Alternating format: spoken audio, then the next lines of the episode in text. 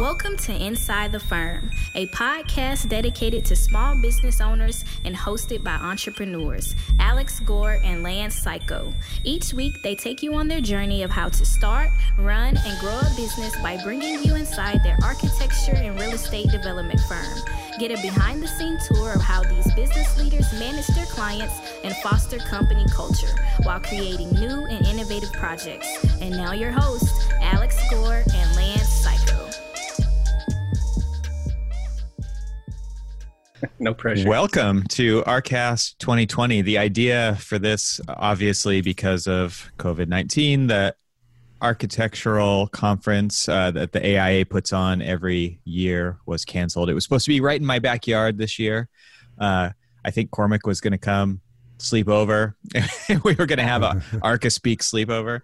Um, different rooms uh, and and uh, it would just drive into the the conference every day. And so that obviously didn't happen. And so our idea was to do what we did last year and have some fun pretend like the convention's still going on. That's why we've got these beautiful backgrounds right here. See there's lance there's mark. Uh, this was from from last year when we did the same thing. And get under the big red a at the arcat booth and so that's why it's called Arcast because we're podcasters at the Arcat booth, and uh, bring the R4 podcast together. We've got ArchiSpeak, Entre Architect, Inside the Firm, and Spaces podcast, and uh, we're streaming from five different locations, but all together under the big red A today. Uh, and and we're having guests join us, and we're going to talk about architecture, and we're going to talk about what's going on in the world, and we're going to talk with uh, some really cool people, some leaders in the industry, along with these other fine hosts as well. And uh, hopefully, it'll just be a fun thing to do, and and uh, people can watch and and just get a little bit of entertainment, but also get a little bit of insight into what's going on in architecture and what leaders are thinking and doing in and across the country. So, welcome everybody to ARCAST 2020 and we thought we'd go around the the world here and just talk about maybe everybody do a little intro. Um, I will just start right now just because I'm already talking. So I'm Evan Troxel. I'm one half of the Archite- the ArchiSpeak podcast, uh, archispeakpodcast.com. You can find the shows there. And uh, we love talking about architecture. Um, our most recent episodes, uh, we're just totally nerding out on architecture and experience ar- architecture because we can't do that right now. Um, so we've been having fun with that with Cormac and I. So Cormac, why don't you take it from there so that you can follow up on the second half of the ArchiSpeak podcast here? Yeah, so I'm the uh, second half of the ArchiSpeak podcast, and I am in the Washington D.C. area in Bethesda, Maryland, and uh, enjoying not having to commute an hour back and forth each day. Um, so that's the one plus. But yeah, I'm gonna just hand it off to someone else to introduce themselves. I'll go. I'm Alex Gore from Inside the Firm. I'm three quarters of Inside the Firm. Yes. and I am the quarter. I'm the remaining quarter. And uh, wait, am I the co-host? How does it? How does it work? I make up a new thing. For Side sidekick. Sidekick. yeah. Mike man. I was a Mike man yeah. for a while. Mm-hmm. And hey, Cormac, your volume yeah. was a little bit low. If you bring it closer, eat the mic. Oh, I uh, I had to. I should have joined the tech uh, the um, tech review uh, oh. in the tech, tech check. check. I um clearly am having a little bit of difficulty here switching from my Mac to a PC. So, of course, everything that the um, that we need, IT is blocking. So it sounds much better now. yeah. Good. Yeah. So, Lance, do you want to introduce yourself? You just said you were a quarter of the show.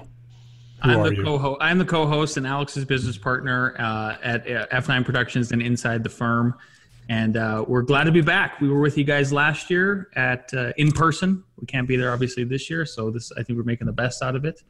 Um, so there you go. I was just waving to a listener who texted me. All right, Demetrius, you want to introduce yourself? Yeah, I'll jump in. I am Demetrius Lynch, uh, one third of Spaces podcast. I have two other hosts, Michelle and Jason, uh, who are not with us, not here today.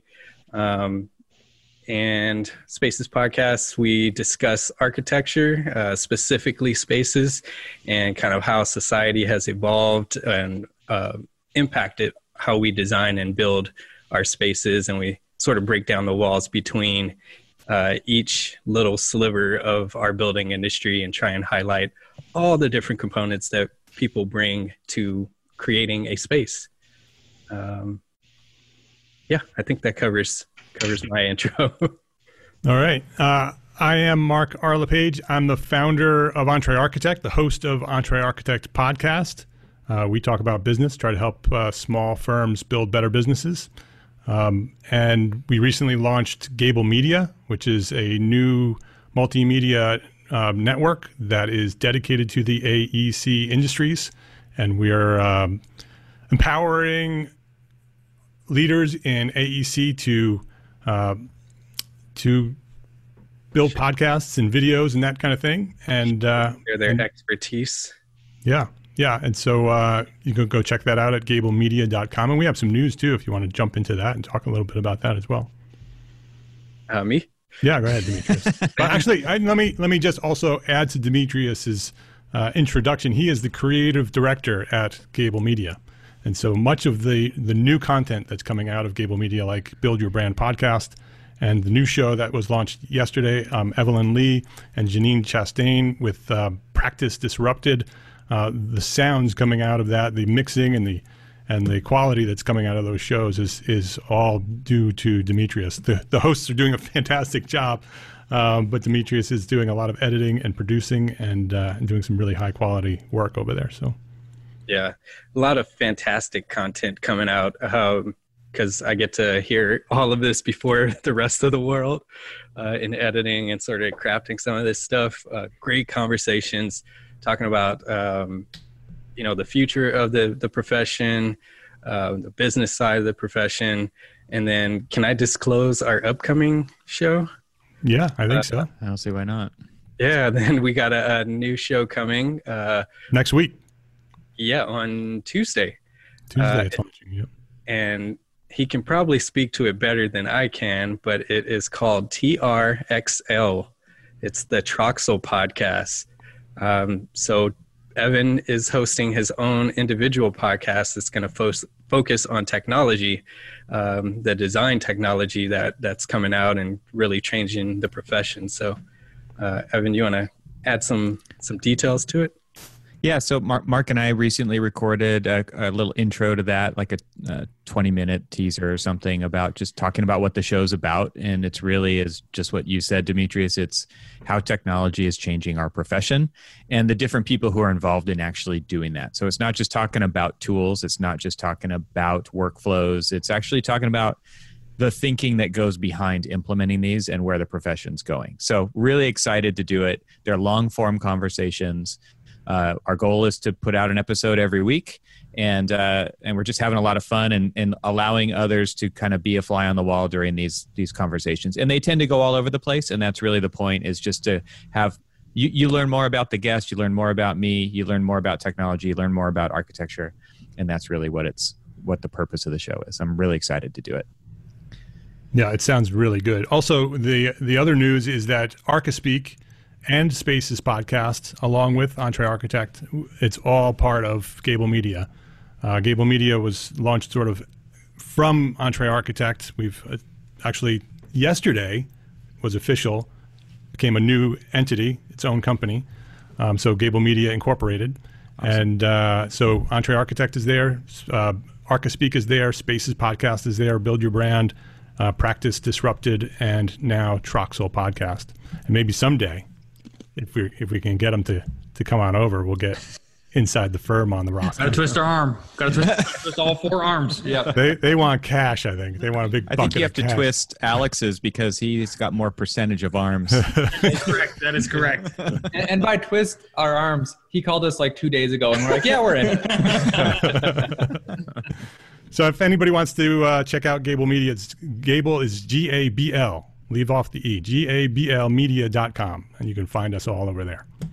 And I want to emphasize one thing before we jump off of this is it is, I, I believe, I haven't done an extensive research on this, but I believe this is the only AEC focus uh, multimedia network. So uh, this is it, folks. Come here, come to Gable Media to get all your content. While it's a little architecture focused right now, um, it is branching out, and uh, we got a lot of shows on the horizon that are going to venture out into uh, construction and engineering and uh, building science, some, building some science. Yeah, talking to as well. So speaking of that, as as um, newest members, I'll I'll just state. what is your guys' vision, and and is there a way to maybe take this into other media um, rather than just podcasts? It is planned to go video. And perfect. So video, and then have you talked to Eric, thirty by forty? Uh, we all know Eric well, so we haven't had those conversations with Eric yet. But uh, it'd be a nice addition. You never yeah. know. Yeah, without a doubt. We've we've talked behind the scenes. We've been talking about it, but we haven't approached Eric yet. Right. So now Eric may know that we, may be knocking. Hopefully, he's watching, and you just broke the news. yeah. We'll surround him. Yeah. So um, Kyra is on on the in the waiting room. So we, we have a few minutes before she comes in. But um, uh, what else do we need to talk? Oh, it's Juneteenth. Happy yes. Juneteenth. I wanted to um, say happy June, happy Juneteenth, everyone. And for those that have joined this podcast or the um, the feed and don't know what Juneteenth is, um, it is essentially the, the misconception is that it's, it's the end of slavery in the United States, but that's actually not accurate. Uh, slavery had ended two years prior to this date, but Juneteenth is actually the la- the the day that the last slaves, which were located in Texas, found out that they had actually been freed for two years, two and a half years, I think. Um, so this is a huge monumental day because it was the uh, you know, the last day that the final slaves were, uh, you know, officially freed, uh, freed ind- individuals of uh, of the United States. Um, so it's a big day. It's been long celebrated within African American culture, um, uh, but it's just now uh, within the last few weeks start to hit the mainstream. It is now officially mainstream. Yeah, and I was talking off mic with uh, with Mark and Evan about this. The the weird thing is, um, even in some pockets of the African American um, community, I think not everyone was very aware or clear on what Juneteenth was. But um, I went to a school that was very uh, specific on teaching African American history and culture. Uh, so I was clearly aware of the, this event um, in advance and for, for years. Uh, so it's been this weird transition for me mentally to see uh, what I've known all of a sudden come to the forefront over the last few weeks and for people to finally um, understand. And, and the, the hard thing about it um, to come to realize and sort of uh, soul search within myself is um, sort of the the mental break or lockdown that that I have had, and I, I imagine others may have had, is not being able to talk about these sort of things because you're afraid of uh, offending someone or making it an awkward situation talking about these really heavy topics. Um, so it's just sort of been in the shadows for so many years. So it's it's such an amazing thing to see um, sort of this watershed watershed moment in our history where um, you know so many things are coming to light and so many yeah. people understand what what has happened over the last you know really 400 years but um, some of the truths of the last 50 years uh, particularly are finally coming to light and people are starting to um, open their eyes and, and join in on on this push and this is it's such a monumental uh, year.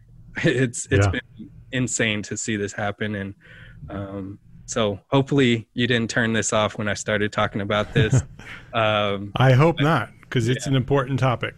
Yeah. And I mean, we're we're living through history right now. You know, 2020 will be in history books, and it better be written properly. yeah, and that was another thing we talked about off mic is how, uh, while in school, like I mentioned, we went over African American history, but we also had an American history book that we went through, and you put them side by side, and you could see an entire book full of content next to the American history book that so many of us have gone through, and there's like a couple pages to certain events in history. Um, so that needs to be adjusted going forward. There's a lot of things that need to be um, changed and, and, and looked at again because it's been a, uh, it's been a long time coming, and I'm glad yeah. it finally starting to catch some traction. Well, I'm I'm running the the tech side of this event here, and so uh, I've just uh, invited Kyra to join us, our first guest. Um, Kyra is the founder of America's Hidden Gem, a platform uncovering the stories and works of Black architects. So, welcome to uh, ArCast 2020, Kyra. You're muted, so you're going to have to unmute yourself. There you go. Thank you so much for having me. It's great to have you. We're just we're just having a casual conversation here today. So, uh, and Demetrius, uh, we should have brought Kyra in while you were talking because that would have helped us uh, continue the conversation because there was no overlap here. So yeah, no, no problem. I, I, let me do a little primer intro for Kyra. Yeah, yeah, please do. We, I became aware of Kyra. She actually reached out to me um, to do a, a, feature on America's Hidden Gem, and so that's how we connected initially. I think over LinkedIn, possibly. Um, so we had a few emails back and forth and answered some of her questions. Did, did an interview with her. Um, so she put out a nice feature, uh, made me look better than I am. and uh, so she's basically, I'll let her talk, talk a little bit more about it in detail, but she's basically created this platform. And I believe she also has a podcast as well, um, America's Hidden Gem podcast.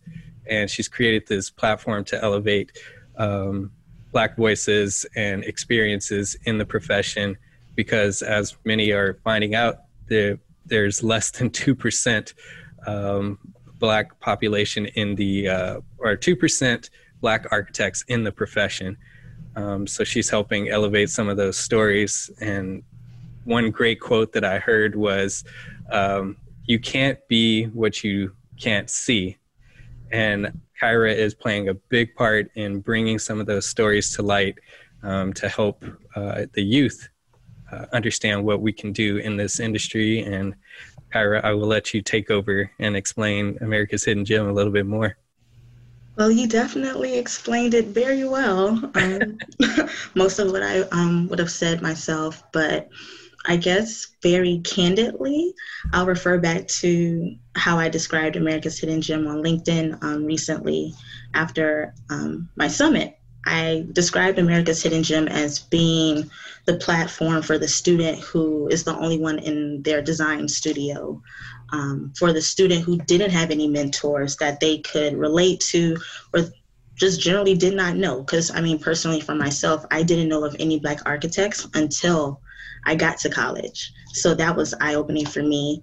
Um, America's Hidden Gem is really for the emerging professional who is navigating their way through architecture. Um, personally, um, it's been challenging. Um, it's been difficult, but I've managed to, you know, basically create opportunities out of my situation.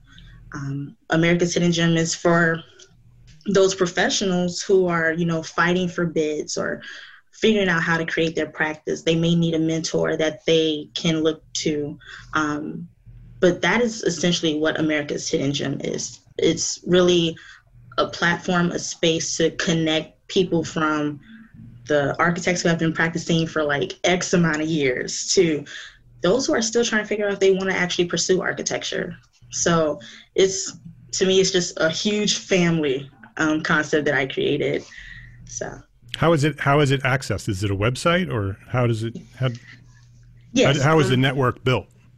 So I I actually created the network on Instagram, but because I wanted to get the stories from each and every person, um, I decided to have a blog set up. So it's americashidden.wordpress.com, where I have well actually let me just go ahead and give the background. So on Instagram yeah. I have three um, I have it set up where on Mondays, Wednesdays, and Fridays, each day is dedicated to an individual. So Mondays are Mentor Monday, where I feature licensed Black architects, design or designers, urban planners, or allied professionals.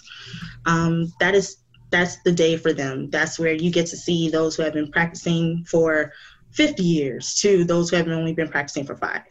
Um, on Wednesdays, I have this concept or idea called midweek motivation. So I'll drop um, song lyrics, quotes. Um, if I don't know if Mr. Demetrius caught on, but lately I've been dropping affirmations as well as my personal revelations that I may be having, and I felt that everyone could benefit from it. Um, that's what I do on Wednesdays. And on Fridays, I have Future Architect Friday. So for those students and emerging professionals who just recently graduated, that day is dedicated to them because to me, I personally feel like they deserve to be recognized because I know for myself and quite a few of my peers, it was a struggle to get through architecture. And every single person I've talked to, we've all felt alone. So to have a day just dedicated to them so they can feel seen and recognized, that's what I did. So yeah. What um what were some of the more most powerful um, stories that you heard when you when you've that you've been doing this this um, these interviews and and this whole platform? Whew. There's actually been quite a few, um, and some of them have. It's it's been more so a combination of the interview and conversations that I've had with um, individuals. Um, for instance, one young lady, she was featured on Future Architect Friday. I won't give I won't give people names, but um, through conversation with her, she basically told me that she went through architecture school and she basically decided she doesn't want to pursue architecture. And to me, that was powerful within itself because you've come so far and you've made it and you've gone through, you know, the pinups to just just the whole concept, like the whole idea of architecture school. You went through it, and for you to make a decision where you don't want to pursue it, to me, that was that was jaw dropping. Mm-hmm. Um, so that that really affected me because I was like, I, I, I feel that way too. um, sometimes. Um, um, another one would be a gentleman, one of my mentors. He wrote down for one of his obstacles that I guess after the conversion, I believe from 4.0 to 5.0 mm-hmm. or 3.0 to 4.0, one mm-hmm. of those two. Um, he lost six of his seven exams Oh and he had to retake all of them. Oh my god! So every single, every every architect I've spoken to, they've told me they wouldn't want to go through that experience again. So for him to tell me that he had to retake six out of the seven exams that he already took, that was personally people will walk away from that and for him to still say, "Hey, I'm going to keep going. I'm going to keep pursuing this," that was that was heartwarming. That was that was motivation and encouraging. Did he happen to say why he felt that he needed to to stick with it and and do it again?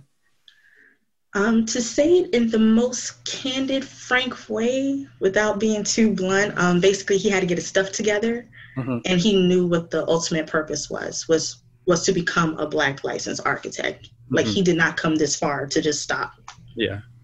Uh, I imagine that there's a sense of obligation almost when people work that far and they know there's so few and that if they don't become one then the number doesn't increase.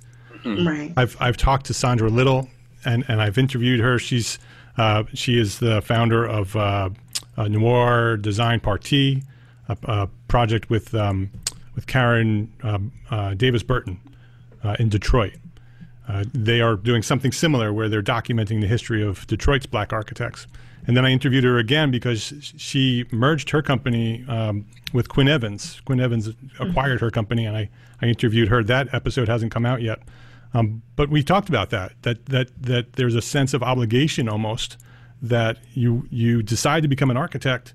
And um, if it's if there's that, I think many of us, as we become architects, we, we it, because it's difficult, right? It's really hard to become an architect, and so there are times in that journey where you question whether it's the right thing. And some some of us say, well, maybe I'm not cut out to be an architect. And I think in a situation uh, that we're talking about here, um, black architects have even more pressure to proceed, right?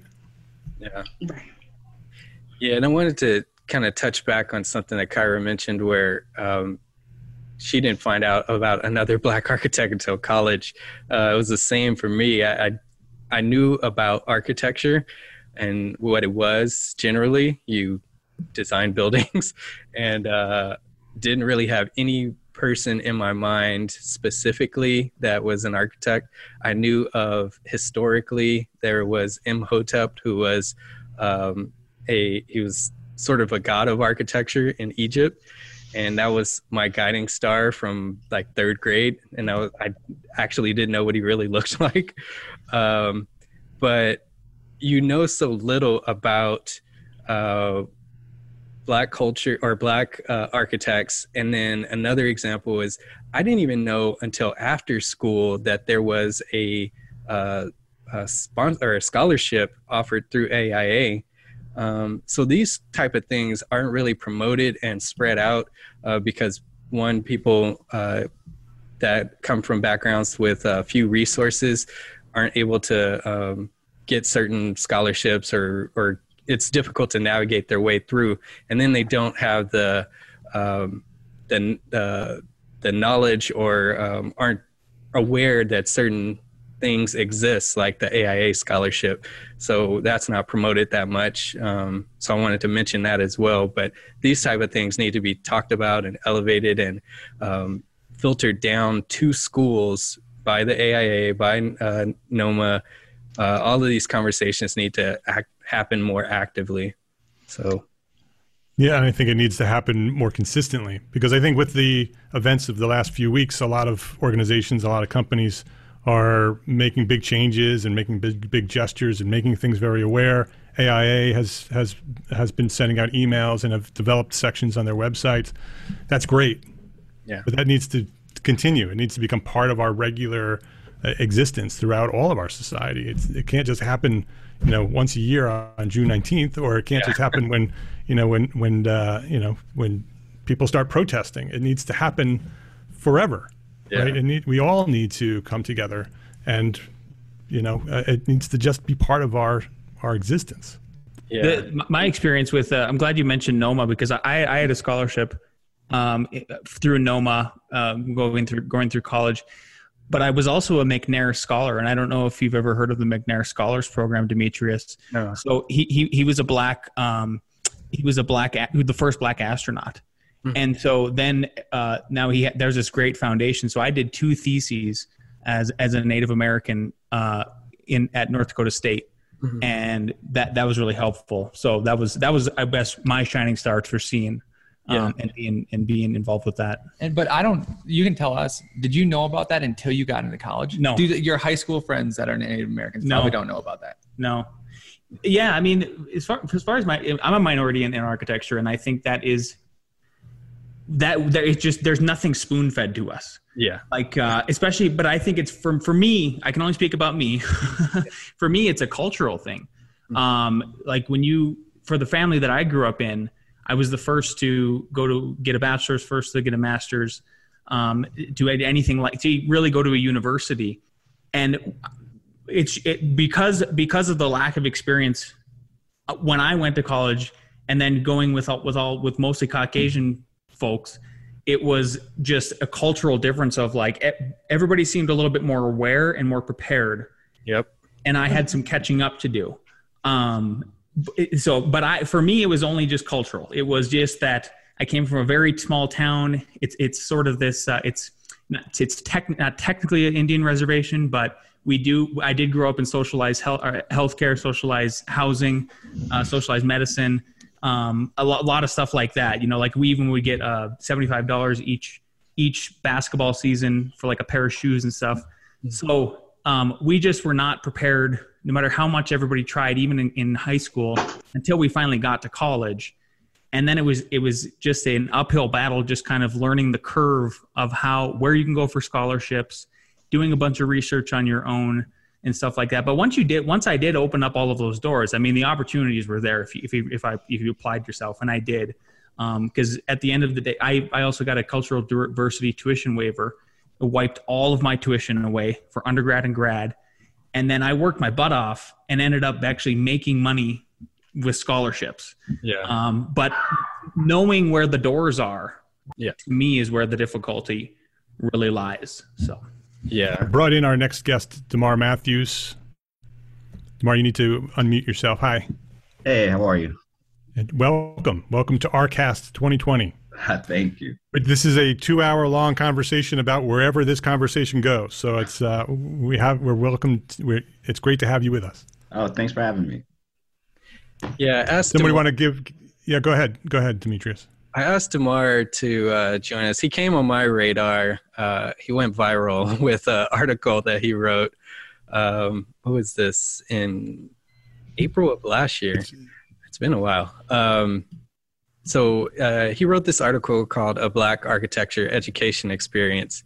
Uh, so he just touched on a few of those things that you mentioned, uh, Lance, about um, what it's like as a as a black uh, student in the architecture uh, education.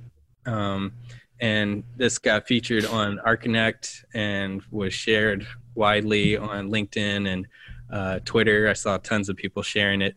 Uh, you happen to be uh, releasing yours at the same time that I was about to release mine. yeah, I actually saw yours uh, later, and I was like, "Who did this first? yeah. So I was a few days away from publishing, and then I saw Demar's, and I was like, ah, "I gotta feature Demar with or reference Demar within mine, so he knows that I came after him." I appreciate that.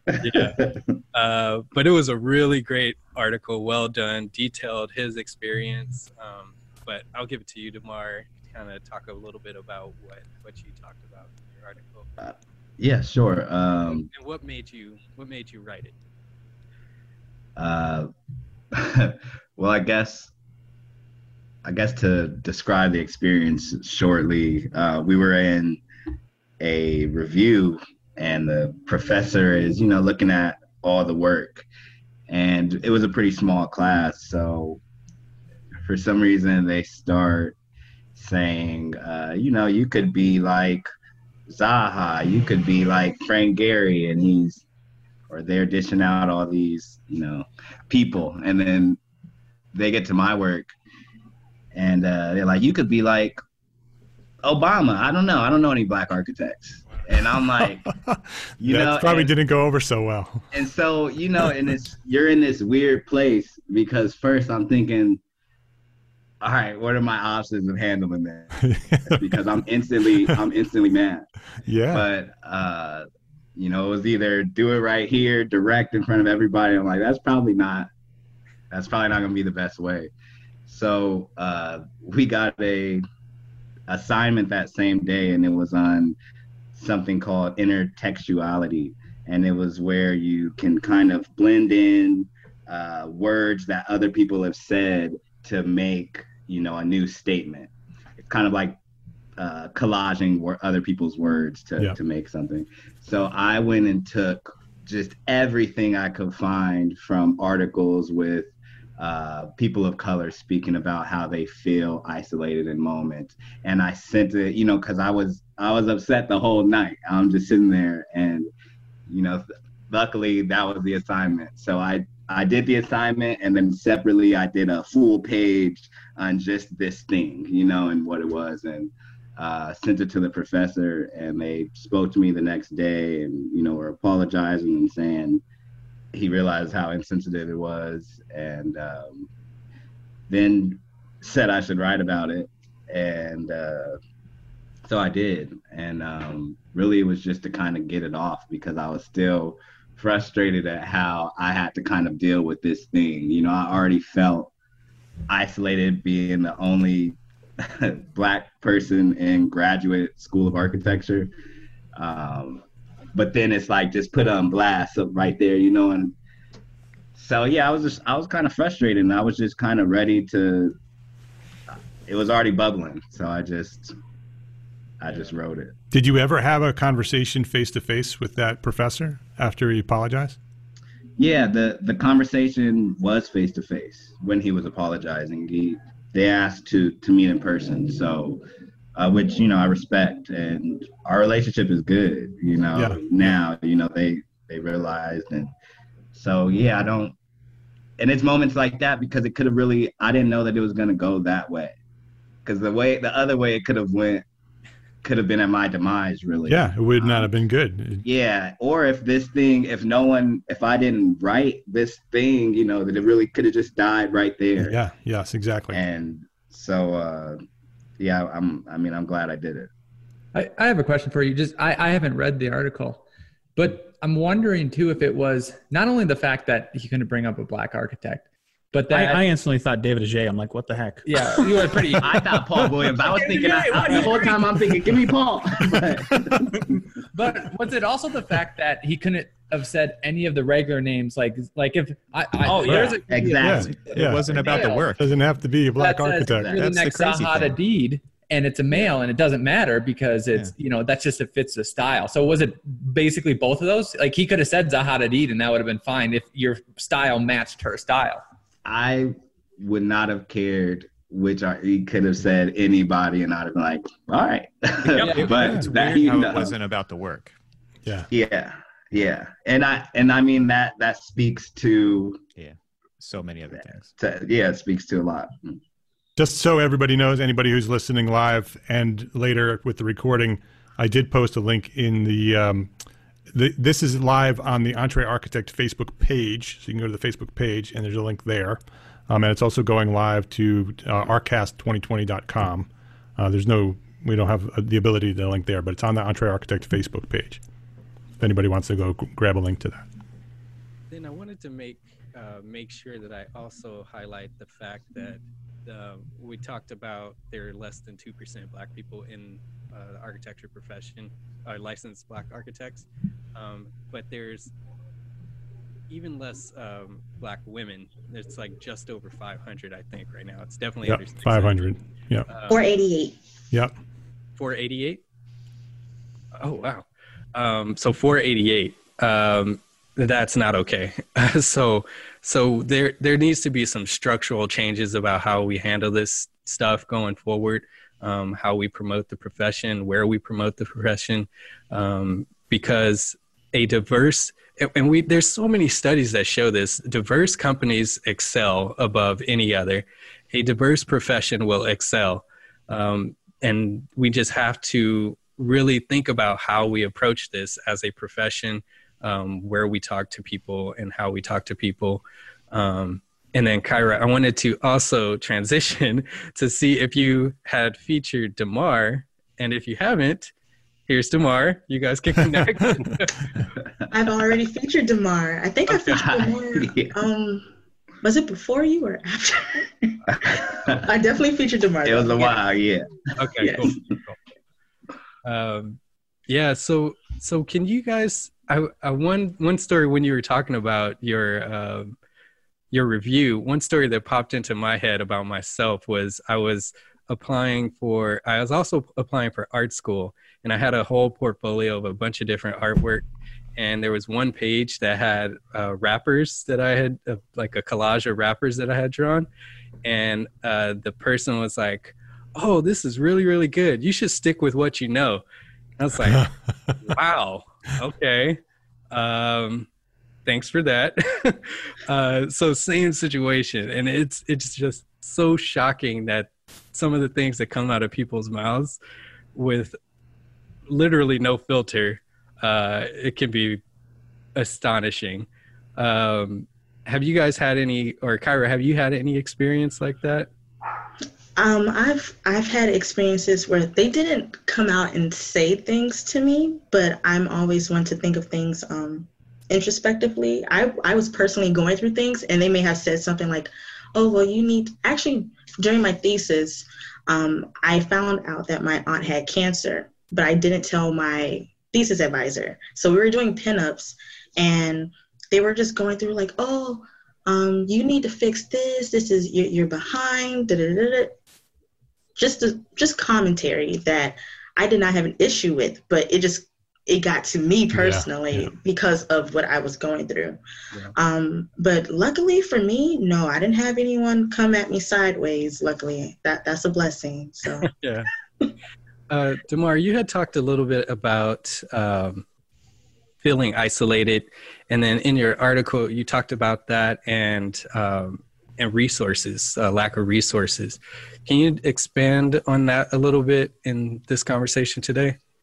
Yeah, I think uh, you know I I didn't know that I was lacking in resources really, and I didn't know how different architecture was in terms of expenses through a semester, and so I went in. You know, I know we typically would get lab fees or something like that. So I'm saying a hundred bucks should get me through the semester, two hundred, but uh you know it's gone so quickly that that money goes so quick and everybody else in my class didn't have to work you know through my first year there was no one else working and and i think that continued probably until maybe my second or third year there were one or two other students international students who would work but people could just it seemed like everything was there if they wanted a 3d print i can do it you know i mean that means i can wait until the last minute and get this built and it's going to look beautiful. Yeah. or, you know, compared to me where I was driving for Lyft right before a review to be able to get the money to print for the review. Wow. And it, you know, um, and then, you know, you already are on this grind where you're so focused to get to something and to be ready to print and look in your account and you don't got, you know, to think about that. It makes you it makes you just want to have like a breakdown that nobody can really understand at the moment, you know. And then you need to still go and do the review. Yeah. but yeah. uh, so I think that it, it can hit you in sort of these these different ways. Working, you know, I, I worked so much over architecture school, and I did that for undergrad as well. But I never realized how much of a how much it takes you away from just learning architecture in the way you're supposed to. You know, yeah. if you got to leave studio early to get to work. Um, yeah, the mental strain. I, I think that's one of the things that people don't understand is the mental strain that all of these things can have on you. Um, I literally broke down in the middle of a Home Depot. Um, it, it's it's very trying to have to go through that. But um, Lance mentioned like a bunch of the opportunities that he was able to get uh, financial uh, scholarships and things like that. Why do you guys think um, that's an obstacle for us? Um, any thoughts on? Yeah, go ahead. You want to take that first, Demar, or? Uh, sure. I I think uh, on one hand it it is just being aware of the options. Um, I know I wasn't aware of many options, and then when I kind of started to find out what the options were, it was like my third year, you know, or close to my third year. So I would get and win, you know, small scholarships uh, that would kind of help, but really with thirty-seven thousand and a, you know, it, it's just a lot of times it's not enough if you know if you don't know on time or know earlier, kind of know when everyone else knows. I guess. I'll definitely um, agree with Demar on that aspect. Um, personally, I didn't become aware of architecture um, scholarships until like maybe either I walked into the front office and I found a book, but the scholarship was six months ago. so it's definitely it's just a matter of finding out at the time that you actually need it. Um, for me, because I was in grad school, I didn't find out about things until probably around my thesis year. Like, and I'm about to graduate, but I've already done X, Y, Z. So it didn't benefit me at all. So. But it sounds like there's a gap between the scholarships and the people who need them. And so yeah. there needs to be some sort of infrastructure that's put in place that that can bring that because it, it's not that the opportunities aren't there; it's that you don't know the opportunities yeah. are there, right? And that's a nod to to the other issue is the uh, education system and the, the, the poor education system. A lot of other a lot of well-funded schools have um, are set up to to groom their students for the next step. Um, I the biggest scholarship known to man, the FAFSA. I didn't find out until the FAFSA about the FAFSA until like the last possible second. I had just enough time to apply and got a little bit of money from FAFSA. Um, and which is which is federal tuition. Yeah. It's fed, it's federal. It's a federal grant. yeah, which you would think everybody would know. Yeah. Um, so there, there's definitely this gap of uh, preparing students from uh, quote disenfranchised communities um, of getting to that next step, and it, it there's a lot of uh, unknown and unacknowledged uh, obstacles, hurdles to to get through, um, and and that's the problems that people see all of these things that are out there and available and they're like why are you complaining? It's there. It's like i didn't know it was there. I don't know how to get to that. Yeah. uh, and those are first generation student problems you Yeah. know when when when your parents can't really guide you yeah they can't guide you They and there's advocate. no Yeah. yeah. there's no one else that we know most of the time who's kind of trying to get through what we're doing Mm. Well, so yeah. even I think Demar nailed it. That, that that's exactly that's what I was fumbling to to cite is that it's just that maybe you're probably the first one to Yeah. go, first minority. Uh, you know, first if you're if you're a minority, you're you're maybe one of the first ones to go to to a four year college in architecture, which is you know on the level of a doctor and attorney and all that stuff. To go, so you just don't know. I mean, you're just kind of like a deer in the headlights, and you're just waiting through the whole thing. Like for the McNair scholarship that I got, um, he when I was a, when I was when I was doing that for two years, they actually had to reach out to me, and the only way the only way they knew how to reach out to me is because I had applied to the, for this cultural diversity tuition waiver. Um, so then they were obviously you know because you could be you could be black, Hispanic, Native American, um, any of those kind of three minorities, and you could get this cultural diversity waiver. So So you got on a list. yeah, so then you got on a list, and they called you, and then it was like, oh, okay, yeah, sure, I'll, I'll try that. Um, it was extra work. It did to speak to, to Demar about. I would have had to take a job like yourself if I didn't have that extra thesis. So, but that thesis was an extra job in a way. So it, it, it, like you're still having to fill that gap. Mm-hmm. There's just no, you know, there's there's if you're a first time generation too, and then you're probably lower middle class at best. That's what I was coming up. We, I mean, we grew up pretty poor, and then you know you don't have that backbone and that support. and Lance and I talk about a lot. You know, I I went into, into the army to help pay for it. Um, so that's what helped me, which is a job, I guess, for sure. Um, but there's a lot of people we talk about, we talk about that don't do any of that, and they take out massive student loans. Yeah. And you know, some of the people that aren't taking out that job too, it's like they don't realize until afterwards the the burden that those massive student loans take too. Yeah. Um, so it, it's kind of on both sides. And I, my wife almost went to, you know, one of these private schools, um, not, not private in, you know, like Harvard, private in, um, you know, online state. I felt like they were just going to take her money. And they, they were actually very proactive of, you know, saying where the scholarship are because then they can get the government to pay for her to go. And I don't know if the universities have that ambition as much as maybe the private money making colleges not to put judgment on either way but i feel like that's probably where it's lacking at least in I, one part Yeah, I remember. what- I took a semester off. I did- did summer school, so I can't remember who was talking about how you find all these scholarships, right? Specifically for minority minority architects or minority anybody. I, I remember taking uh, two days in a row in, in between summer courses, like, and I would just sit there at the computer and look on Google and try to find them and start calling and stuff. So there was no real directory. And after I talked to enough people, I kind of just nudged them of like, can you have you guys ever considered making a directory? it would be pretty easy. You know, like Yeah. we need some help here. Um, so I don't know. I mean, maybe I got maybe maybe we should start a nonprofit, Demetrius, and and uh, start a directory to help people. I have no. There idea. was no Google Well- when we went to school. So Yeah. When I think was we're right on the cusp of google when I was applying for um, undergrad, I actually did my undergrad in engineering. Um, there is an, there is a directory, but it's outdated, um, and it's so it's I've noticed it's, it's Yeah, useless. it's useless. So I was I was lucky lucky enough to be put in a position where I had like the extracurriculars in high school, and I was able to be a part of these different organizations who were able to give me scholarships. but it still comes down to those scholarships weren't enough and you still have to go out and find more, but you can't really do that because you don't have the resources. So yeah, yeah. I, let me just introduce our next guest here. And Kyra, you're welcome to stay, or you can go because you're booked for a half hour. But it's Zoom, so we can have 50 people on here. So if you want to stay and stick around, you're welcome to. And if you need to drop off, you're you, we can say goodbye. Okay.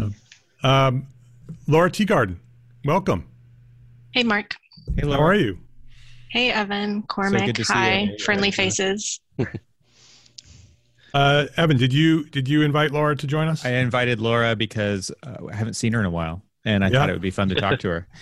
And uh, we we missed her donuts at the yes. expo, and so we needed to have her here. yeah. Well, yeah. I did not ship donuts, so oh, I was waiting for them. but DoorDash was ringing the doorbell. Kyra, I, I wanted to ask one question to you. Um, so you've been interviewing a lot of people for your podcast. I mean, you hear Demar's story, you hear Demetrius' story, you hear Lance's story about you know not having access to, you know, the knowledge. It, do you hear that as a common thread throughout all of the interviews that that's you know something that is just unavailable, or at least just unaware of? Yes, um, I've noticed I actually I really need to sit down and go through everyone's and compile it all together. Um, but that is the common theme: um, a lack of resources, a lack of knowledge, um, a lack of awareness. Um, a lot of people aren't aware that there are this many Black architects. They're, they don't know what schools would provide the best um, resources, what schools can actually help them with specifically which I guess discipline in architecture. See, I'm still in the engineering mindset, so I don't know. Healthcare, residential, like I'll refer to it as disciplines. They don't know which schools offer what. Um, but definitely it comes down to just not having a mentor. That is the, the number one thing I've seen across the board is not having a mentor, not having someone that you can speak to, not having someone you can look up to, have those real heart to heart one on one conversations with. And I personally that is that is it. Really if you have someone that you can look up to you might be able well you will be able to become a licensed black architect. So. I feel like like that's a great topic to to maybe shift a little into just because now with everybody dealing from being in remote locations and you can't actively pursue a mentor face to face but now there's this huge opportunity to reach out and obviously the internet makes all kinds of things possible. And and one of the reasons I wanted to have Laura on the on this today was was to talk about she does a lot of work directly with the Young Architects Forum. She has a book that she published to help people get licensed and speak about. I mean, that's a great topic for you, Laura, to speak directly to is mentorship and how I think a lot of people in the industry have become enabled to do so.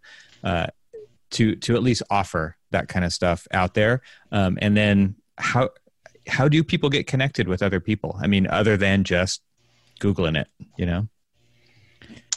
Um, yeah, I mean, in in my experience, it's the awkward first conversations on Twitter or whatever digital platform you choose. That's um, how Laura did it.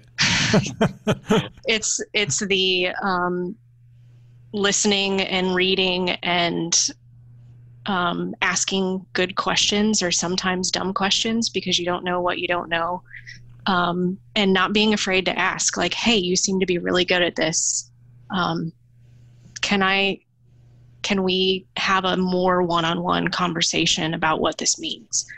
Um, and you start to very quickly understand um, the caliber of the person if they are like yes this is all you know we can set aside 15 minutes um, i can't tell you how many 15 minute conversations i've had with mark or the archispeak guys um, versus somebody who's like well i've already written about this go buy my book or yeah. right. um, so it, it very quickly distinguishes the, the people that you can tell will be good mentors versus the people who are just in it to continue to um, promote themselves.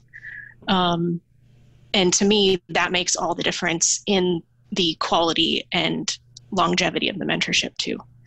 Um, and the other piece, too, that I've noticed um, especially with digital platforms is it's easy to find the person who's good at the thing you're trying to learn.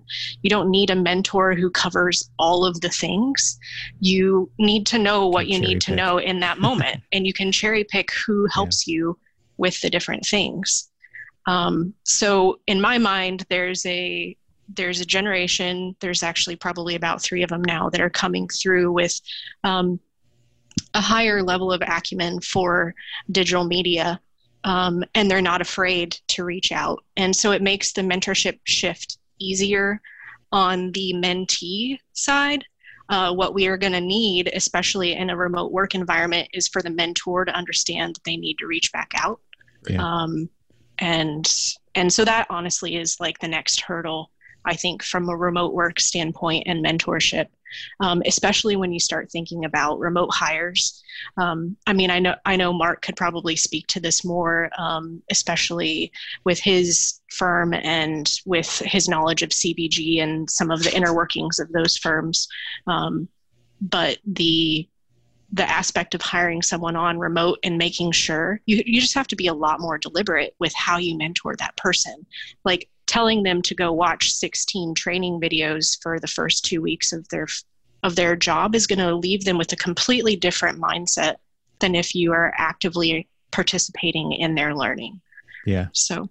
Quite a difference in experience. And I, I think that's one of the things that i am concerned about the most with offices trying to decide when to go back to the office and how many people are going to be there and who's going to be allowed to be there what days a week and what hours. And you know there's all of this logistics that people have to figure out I keep going back to the emerging professionals who do pick up so much through osmosis of just being near people and overhearing yeah, stuff. Yeah, that's the ones yeah. who don't put their headphones in and just pay attention.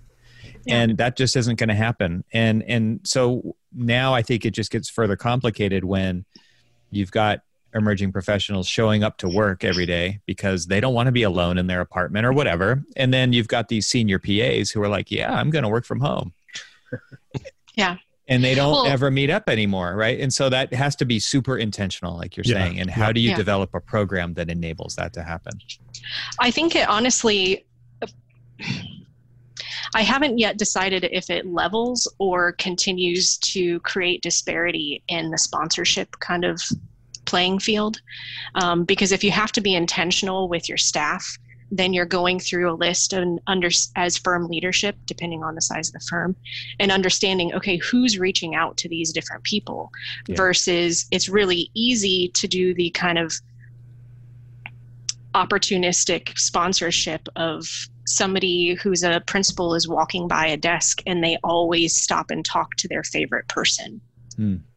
um, so it, i think it could go both ways again it's the like how deliberate do you want to be about the process yeah, I think it's going to end up having to be another system that's developed, right? Because in order to go remote, to go to, to in order to continue uh, on the path that we are now on, right? We're never mm-hmm. going back to the way we were used to work, right? That's mm-hmm. that's history, right? And so now there is this this hybrid of, you know, um, office working and remote working. It's it's it's that's how it's going to be from now on. And so now these systems have to be put in place for that to work efficiently and effectively. Mm-hmm. And so that mentorship and that and that uh, the internship uh, part side of it is going to have to be in, intentional, like you said, Laura. It needs to. There's going to have to be some intentional uh, systems put in place. Any of the business operations of a remote team is super dedicated and and um, uh, uh, reliant on systems. They have to. You has to be developed and designed right for it to work. And so uh, that will have to be uh, another one, right? Mm-hmm. And and and I would also say for um, emerging professionals who, like you, Laura, who took it on for yourself to um, to um, to make those connections with us, right? You, in those early days when you were, you know, you emailed us all the time, and you showed up on Twitter, and you showed up at the at the uh, the expo and introduced yourself to all of us, right? And there was so much benefit to you for that, right? To have mm-hmm. those connections and have that network, even to, to this day. Um, but that will have to happen in in uh, some of it will have to happen in in um, other ways now. But what I would recommend for emerging professionals today is to find a community online to be active within, mm-hmm. right? So I could. I could, I'm going to pitch the Entre Architect community on Facebook. Um, it's a private community for architects. And just yesterday, I think it was yesterday or the day before, a young architect went in there and asked to be a mentor. Can somebody be my mentor? And wrote a little bit about what she was going through and why she was going through it. Um, and she got like 80 responses mm-hmm. uh, to her questions and probably 50 uh, you know requests to DM. Just you know you just have to ask, but you have to find the right community because some communities are not built around sharing, and that community mm-hmm. specifically is designed to share with one another. Yeah, thanks to you, Mark, for making it like that. I mean, you intentionally made it like that. Yeah, well, the people in there continue. Yes, I, yes, it was designed to be that way, but today it's that way because of the people in there protect that culture. Yep. Yeah, I would highly recommend uh, to anyone looking for mentorship or just just want to be a part of a community, just to learn through osmosis with this uh, separation that we're going through. Um, to join the EntreArchitect community um, just because there's so much good information and questions that are posed. Yeah. You may not know that you need that answer until like a month from now, but there's so much that goes through there. Uh, highly recommend just being a part of that. Yeah. I, uh, and sorry, oh, no, go, go on, Demar. Oh, I was just saying, I, I everybody, uh, I think I'm probably following in Laura's track because I reach out to a bunch of people, and I never really get, you know, I've never received no necessarily. I think you, of course, massage there you go a little bit at the first, you know, at the beginning, but uh, but you know, just if you're honest about what you're trying to learn, um, and that you respect them, uh, then they're they're usually pretty responsive. Yeah. Well, yeah. What seems to be really good about in you know it started from kind of we'll go we'll be way back in the day when you know like we started you know meeting with Laura and people like that is is that you know we didn't really realize how broad reaching the community is and how open people were to just say yeah come on in and and you know have this conversation and the thing is is you know going back to you know the earlier comment about you know make having access to those and understanding and knowing that that community exists so that you can reach out.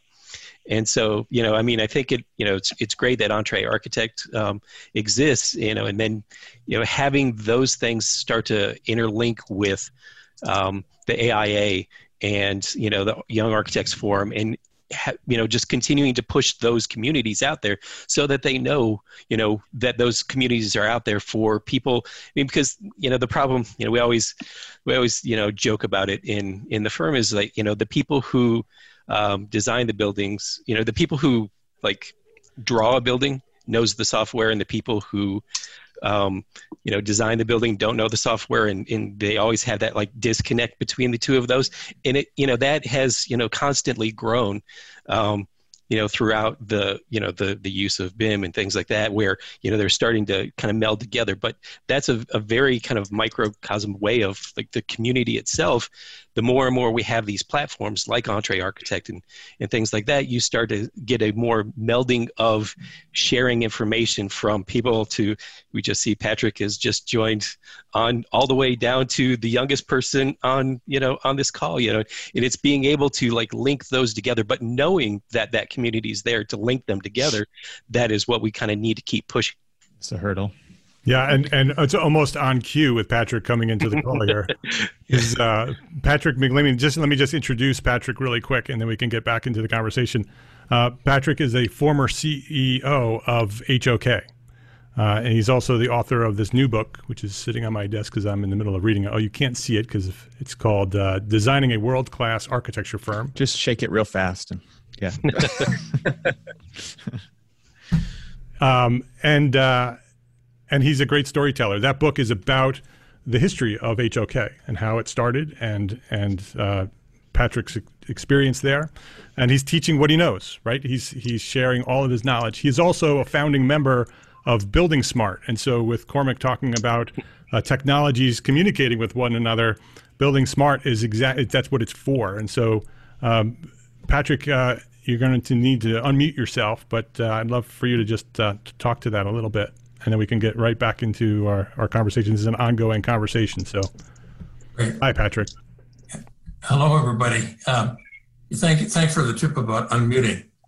Um, yes, um, I wrote the book, and I I don't have a background, so I can wave a book. Yeah, there you go. That's what it looks. There, there's what it looks like. Um, I wrote the book.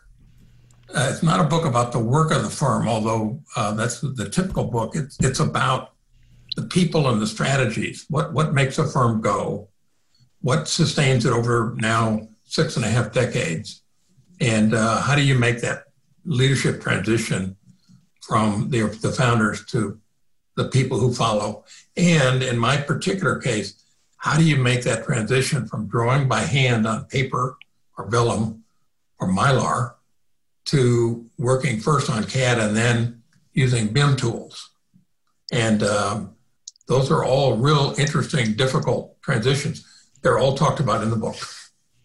So, Patrick, we were we were talking about mentorship and Yes. and how young architects can reach out to mentors and how they can do that. And now with this new environment of this virtual world that we're living in, where we're Yes. we have half our one foot in the office and one foot in the digital world.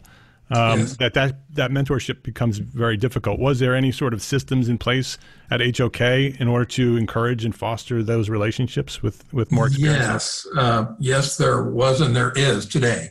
Because right now, uh, all 2,000 HOK pe- people are are uh, sequestered at home all around the, the world. And so, uh, how do you do that? And how do you stay connected? Well, we're doing it here with Zoom. HOK happens to use WebEx and some other proprietary software, but it's the same idea. You've got to stay connected and team with people and do serious work. Uh, mentoring, I'll just tell you one small story.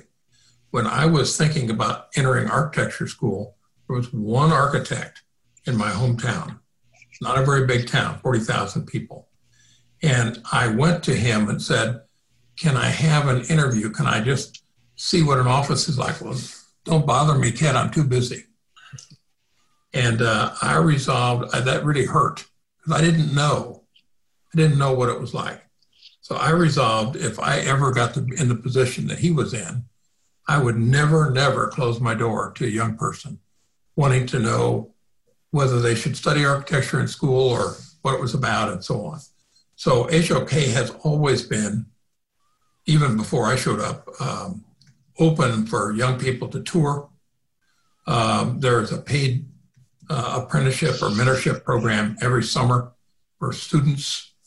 Um, and uh, we incidentally ended up hiring uh, at the end of the summer, if they're graduating, we end up hiring quite a few of those young people. Um, the other thing we have is a, we have an outreach to every uh, every local school that offers architecture or, or one of the other design uh, pro, uh, professions as part of their curriculum. So we're connected to the schools, uh, but when somebody is hired and they're brought in, you know, coming into a firm with an office, maybe there are, there are offices that are 200 people can be pretty intimidating. So we assign every new employee a buddy, a mentor, if you will. And it's usually somebody that has been out of school a couple of years, that kind of knows the ropes, but they can still relate to the young person. And uh, that buddy stays with that person for the first six months, uh, takes them to lunch, introduces them around, makes them feel at home, and uh, answers questions of what can be bewildering to a young person coming in. And how do you do this? And how do I do that? What's that for? And so on. Super important. Pe- people are everything in a practice, everything. Yeah. I'm getting I'm getting some good ideas for Entre Architect community. an Entre Architect, you know, mentorship program where we can do those matches more intentionally inside the, the Facebook group. Well, uh, so I wanted to ask a question that you know kind of stemmed from a comment that Demar made about you know, not not knowing that FAFSA existed. And so I, you know, Evan's kind of in this boat now. You know, we've got um, you know seniors in high school that you know his his son just graduated. Mine's a rising senior, and you know we we've you know getting inundated with all sorts of different you know ways of of you know paying for college and things like that but the one thing and you know it's interesting that alex has you know talked about going into the army and i went into the army after high school because i didn't you know know what was out there to help me pay for college. The the question that you know i, I kind of want to ask maybe patrick or laura you know is how how is you know say young architects forum specifically or even firms reaching out to high school communities and letting them know what kind of opportunities there are in architecture for them? Because i mean honestly i knew i wanted to become an architect because you know growing up just outside of detroit i had seen you know and some people have ever listened to my podcast i watched the um, you know the pontiac silverdome um, under construction. I was like i want to do that and right. but i had no clue of how to do that even to the point where after i was getting out of the army i didn't have a clue of how to do that and that seems to be a big challenge to everybody is not knowing the path to get into that and so patrick it was interesting is yeah. you know you mentioned knocking on the door and they say go away kid you know i mean as a profession, obviously we need to do better reaching out, not to the college level. I mean, because yes, we do, we still need to do that, but we actually need to, you know, get them, you know, get them young, and you know, reach yeah. out to the, you know, the high school community and letting them know what kind of opportunities are out there. And all the high schools, all of At all high schools, yes, yes. You know, uh, and I was in high school when this happened. This event happened to me, where the guy told me that he didn't have time to bother with me um, uh, we were, I was in, personally involved in founding an organization called ACE, ACE Mentoring Program. You know about that? Uh, five, five years, yeah, five years running as a mentor. okay, so it's a, it's just so I'm sure you all know about it. Then it's an outreach directly to high school kids, and uh, we uh, it's coast to coast, and people reach out to, to kids to interest them not just in architecture, but also in engineering and in construction, because all all three of those professions are suffering. Uh, people don't think of it as cool to enter into architecture, engineering, or construction. They want to go into um, high tech or something else. So uh, uh, ACE is intended as a way to give students a taste of this and see if it's something that would be of interest. And many ACE students have gone on then to uh, universities or colleges to study architecture or construction or engineering. And uh, the programs that we, that we do with the kids are done in the offices of the sponsoring companies. Yep. It's usually an after hours thing. We'll give them a tour of the office. We'll give them a job to design something or build a bridge and see how much weight it'll hold things like that to give them a, a, a clue. And it's fun, and the kids learn something and they get exposure otherwise they wouldn't get. Yeah, I, will echo that. You know, I've um, we our office particularly works with uh, a couple of different schools in um, the ACE Baltimore chapter, and you know, a, a, lot of students who don't even have access to understanding what an architect is you know has that opportunity or a contractor or a civil engineer. I mean you know run the whole gamut of of the opportunities that they would normally never you know see. Because yeah they do see the more glamorous oh i'm going to be this or that and they don't really see you know architecture and, and so they do have that. But um you know i mean i i think and i'm, I'm just curious laura on on you know in the young architects forum whether or not there are you know outreach. I know that you know your you know, so one of the goals of, of Young Architects Forum is kind of like, you know, okay, you're in the profession now. Let's hold on to you and let you know, let's encourage you and let you know that, you know, some of these you know hard hours and things like that aren't you know, that doesn't define the the um, the the profession but you know how how is like how are we reaching out to you know the next generation the generation that's not in architecture school yet mm-hmm. and Laura, um, talk a little bit about what the young architects forum is too yeah, yeah. Um, so the Young Architects Forum is a member group within AIA National. Um, it's a member group that serves everyone from the point of licensure up to 10 years licensed. Um, so the associates, the National Associates Committee um, was founded in the early 2000s um, to serve all those who are not yet licensed. Um, we serve the people in their first 10 years of licensure. So we focus a lot on mentorship, um, emerging professional um, resources, uh, how specifically like EP friendly firms and toolkits, um, things to look for when you're negotiating salaries, when you're going through the job interviews, when you're transitioning firms, um, how you have those conversations after you're licensed so that you hopefully do get a bump in salary. Um, but it's also community building and mentorship is part of that. And um, we have been looking in the past, and obviously recent events have uh, more strongly uh, pushed those efforts uh, out to our communities about what it means for mentorship back down into the communities.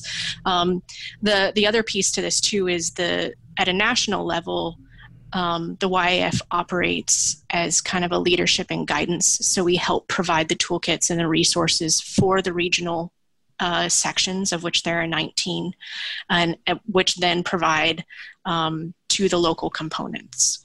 Um, so sometimes in regions that's really easy to do. Sometimes it's um, a component has a strong enough pull that there's direct link from national to local. Um, but it is providing those resources and letting the local and regional areas implement. Um, so it's it's more of a here are the ideas here's what's worked. Um, so the practice innovation lab uh, which studies the future of what practice will look like, is a good example of that. Um, it was pilot tested at a national level. It's now been iterated in three different, in five different regions. Um, so from a mentorship level, we're looking at what that means too.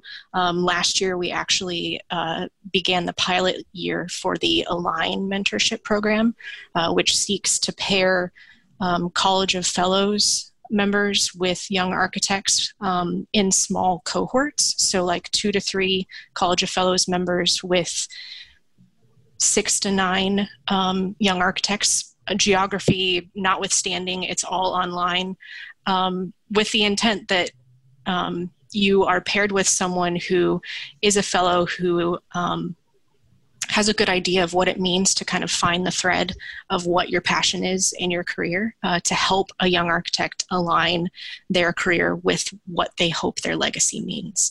And obviously, that's very fluid when you're three years into licensure, when you're eight years, like that, that's going to change and iterate. Um, but that's the pilot of that. Um, we are looking at expanding it. Um, we are hoping to expand it in 2021, um, and with the the soft test at A20, which obviously didn't happen. um, but the but the goal is to continue to grow that and let that be something that regions can then iterate. Because i know that um, there are a lot of even local components um, that have good mentorship programs and the goal is not to replace those things. It's to supplement in regions that don't have that strong of a presence.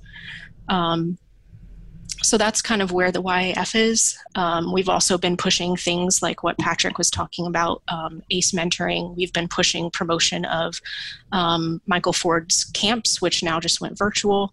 Um, we've been pushing how to um, have those conversations with your firms, uh, either to um, help them put their money where their mouth is or to help them get active in the communities.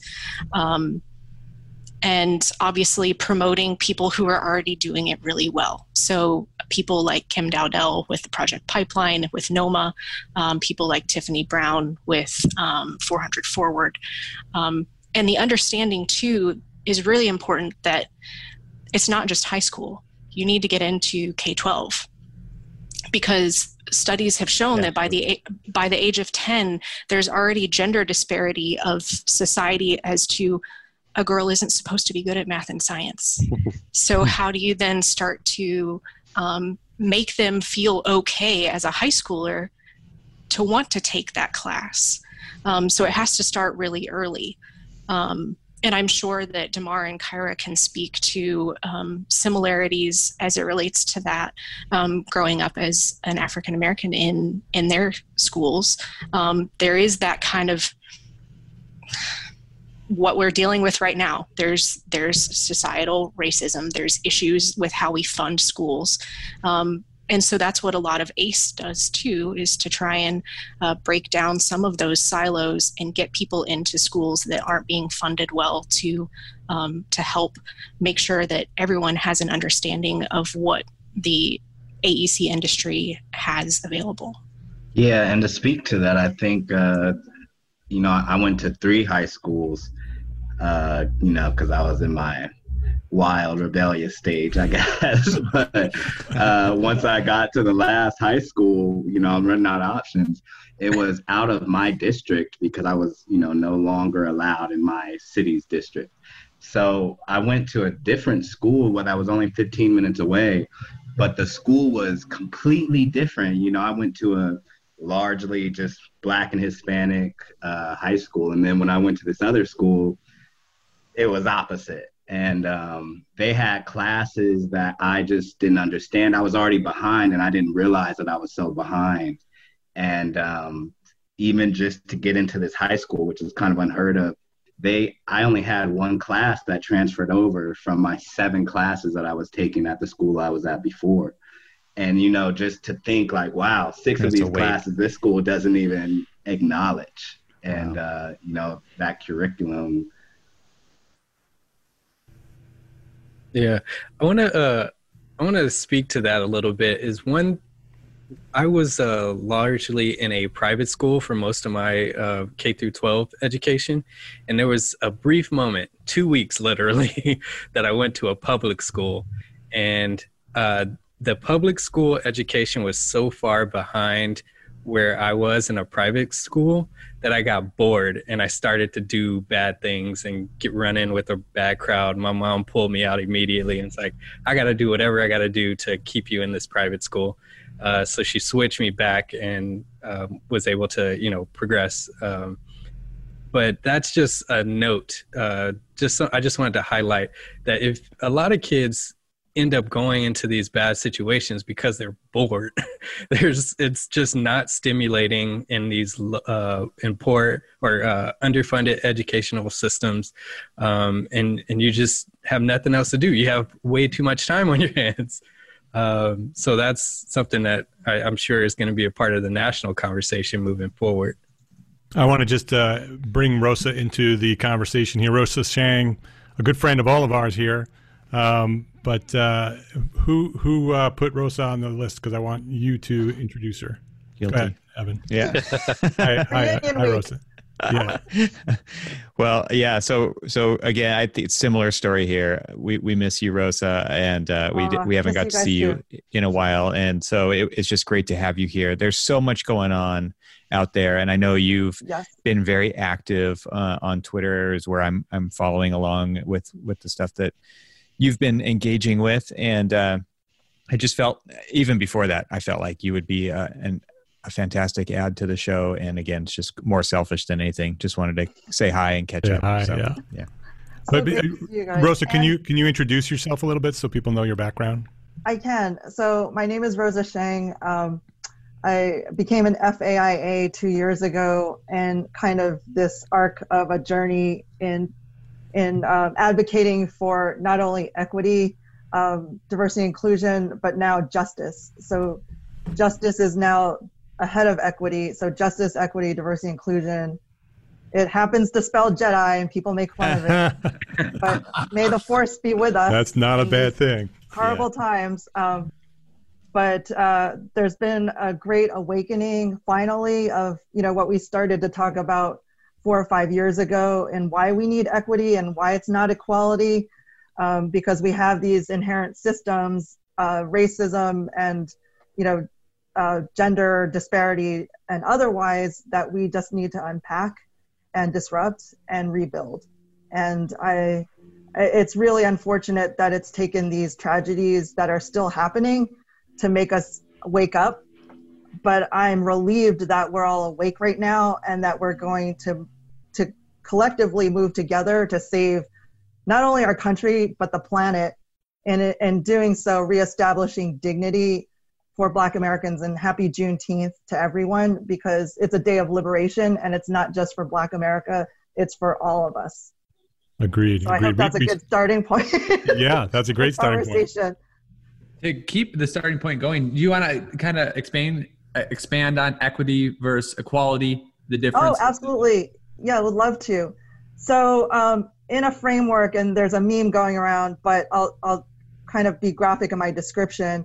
In the framework of equality everybody gets the same exact resources regardless of the outcome. So if the systemic barrier is like a fence in front of a wall and you're trying to see over the fence if the, there's a tall person a medium height person a short person they all get the same exact thing the box but the short person still can't see over the fence which is the you know systemic barrier. If you look at equity it's making sure that everybody gets what they need in order to get the same outcome which is success.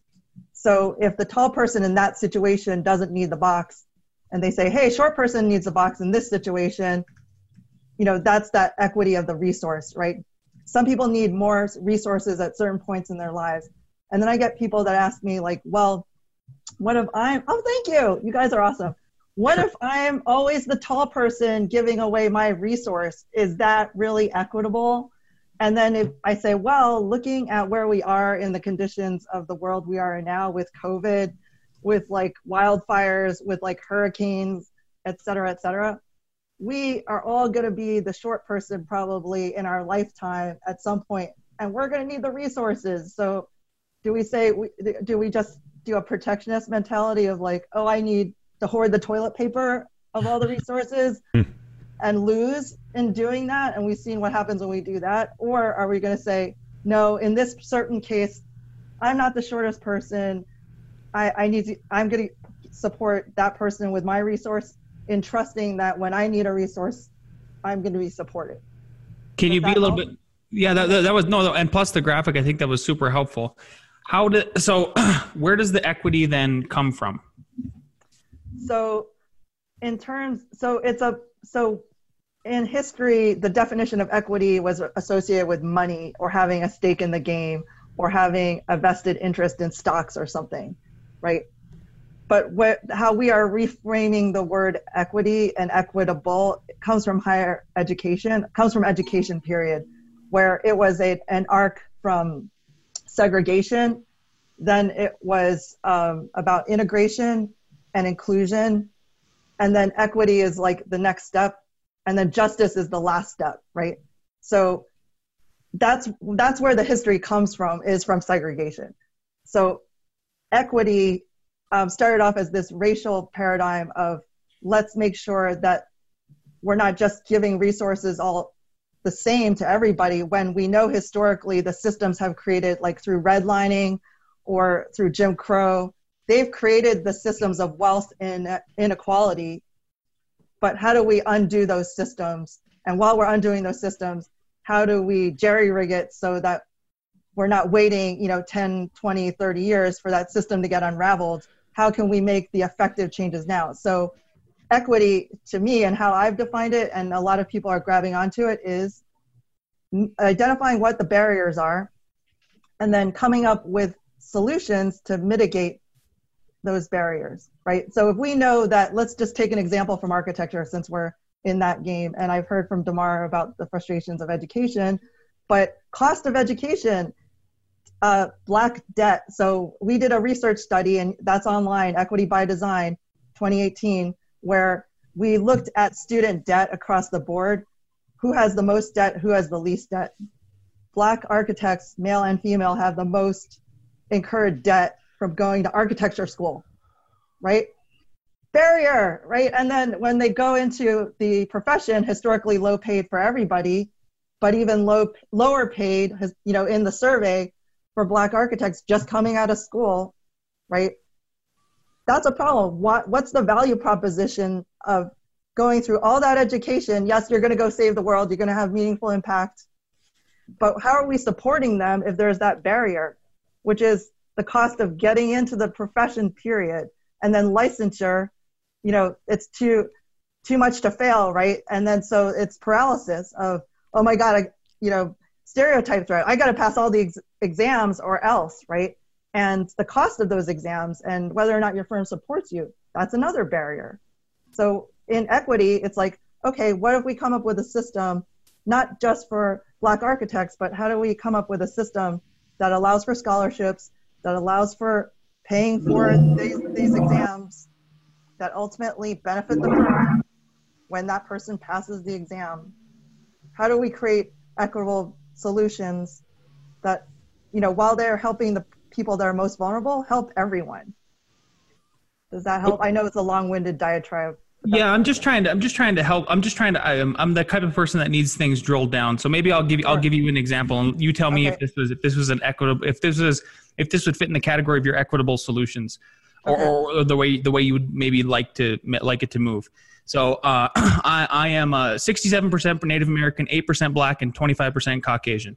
I went to North Dakota State University, and uh, what what they offered was to any minority student was a cult, a multicultural diversity diversity tuition waiver. So everybody who couldn't get that tuition waiver, a portion of their tuition was put into a pool.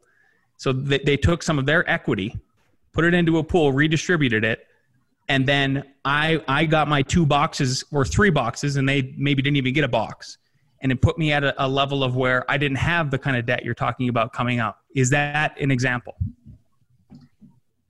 Uh, so you got you've gotten money because of this uh, scholarship or uh, debt forgiveness concept. Is that what you're saying happened? Sorry, I- you said it it's- really fast. Okay. Yeah, I can. Okay. So what I received was a multicultural diversity tuition waiver. It waived my tuition entirely. So I Okay. basically Yeah, so you had free tuition.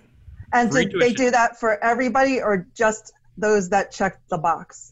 you had to be a Native American or Okay. black or Okay. Hispanic. Uh, it was Okay. not offered to Asian. Asian. A- Asian. They did not count Asians as, as a minority. Um, so w- the way they paid for it was my counterpart, my business partner, who was Caucasian. Anybody who couldn't check those boxes, they took a small portion from their tuition, equity, money, capital, Yes. put it into put it into a fund, Yes. and then that's how I got the extra boxes. Is that an example?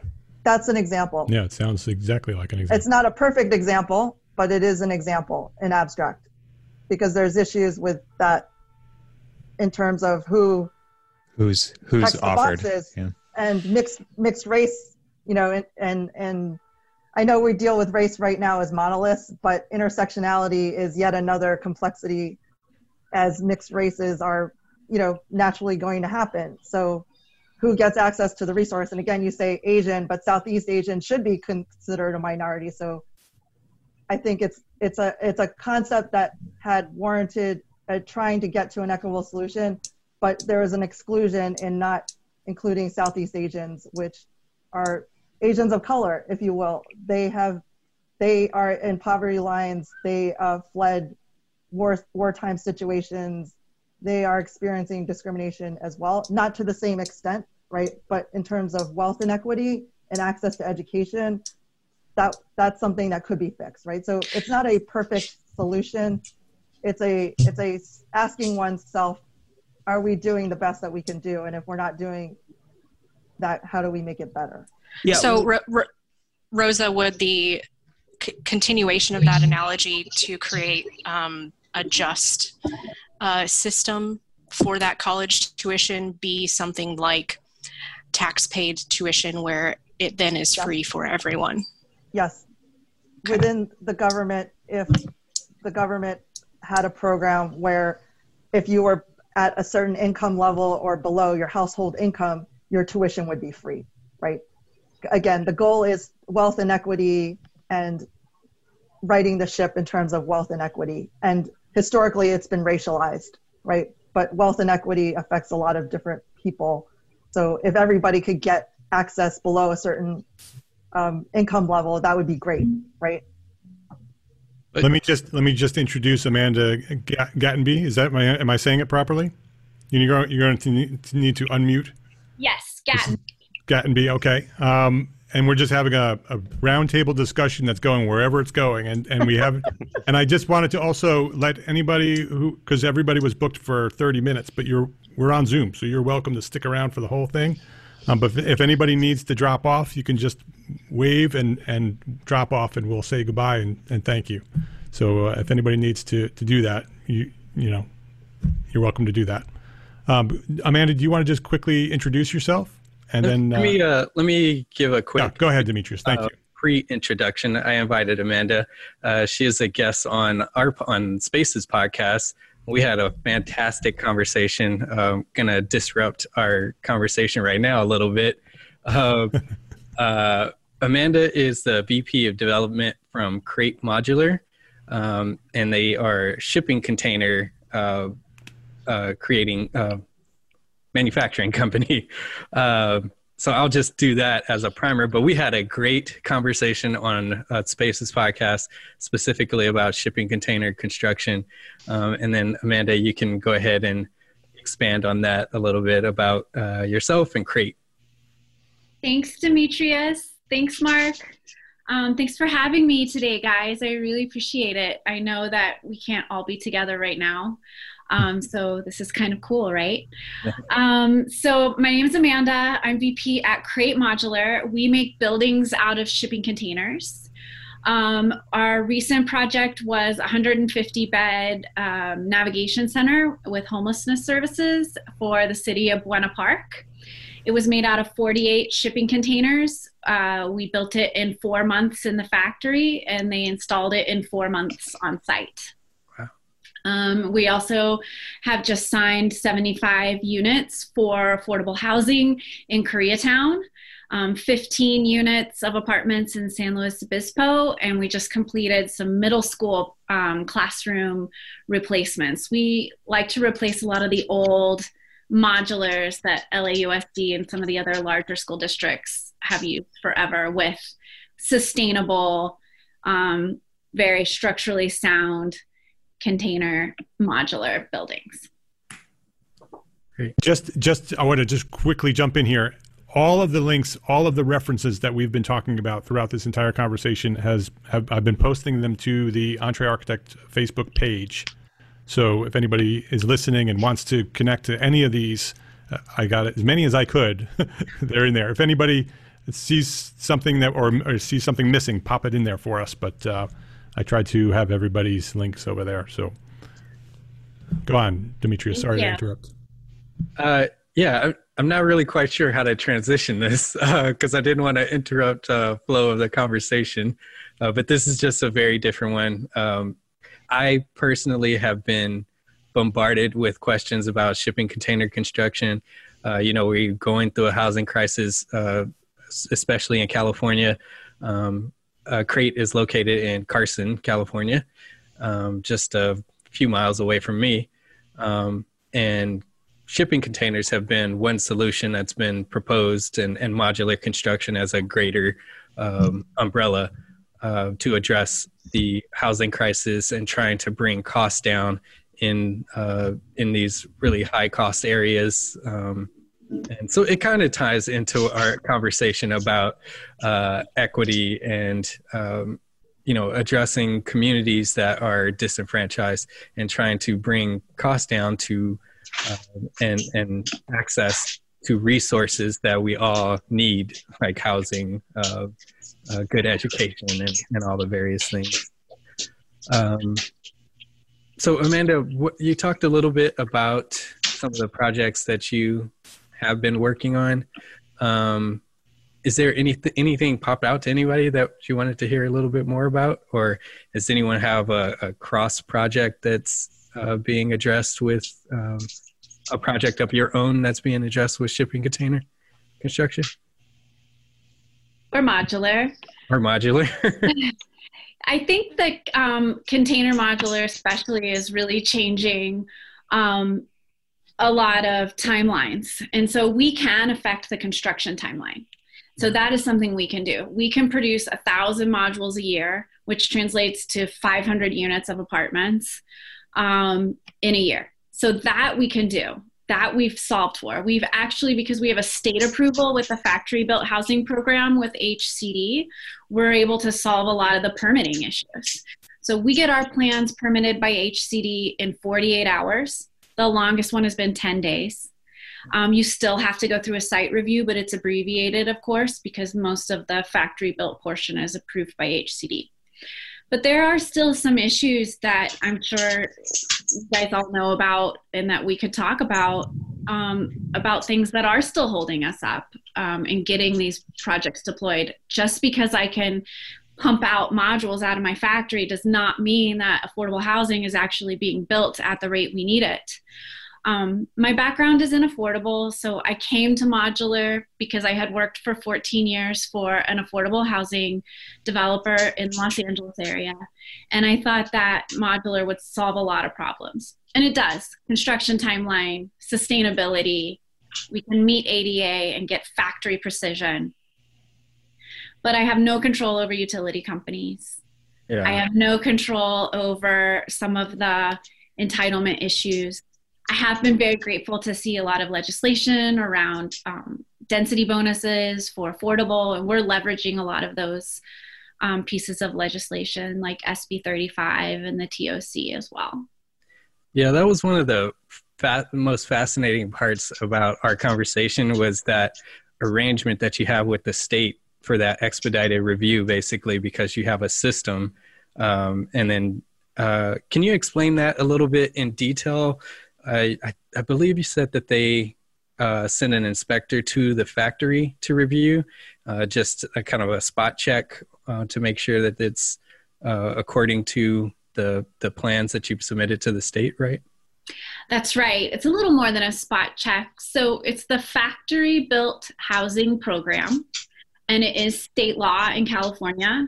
And it's overseen by Housing and Community Development in Sacramento. It's HCD and any portion that's built in the factory is they get to review the plans and they get to do the inspections so we basically um, we include a full set of plans in our price so we will d- design basically the shop drawings for the building um, we really are making buildings as products so we do the shop drawings for the building in space, and then another architect comes along and says, "Let's pull what catalog building Crate has off the shelf because our catalog is expanding and expanding, and let's drop it on our lot, and then." you guys would figure out the setbacks, the parking, and your local and site specific conditions. So there is still a local plan check but on the site plan, there's literally, literally a grayed out box that says see state approved plans attached. Hmm.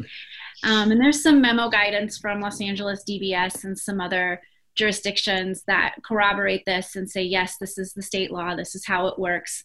And we may not require any alteration of your product either. So when we are building, HCD comes down um, and they inspect. When we have a housing project in the factory, they're there every day. So it's a little more um, than spot checking. They actually inspect every module, and every module has a state approved insignia on it before it leaves. Bye, Rosa. Thanks for coming, Rosa. Um, yeah, so, go ahead. The portion of the work that's done on site is still inspected by local building authorities, and the portion of the plans that um, represent the work on site is still inspect or plan checked by local jurisdictions. Amanda, has the pandemic uh, had any? Well, I'm sure it has an it's had an impact in the entire world. Let me rephrase that. How has the pandemic affected Crate and and the way it's being delivered?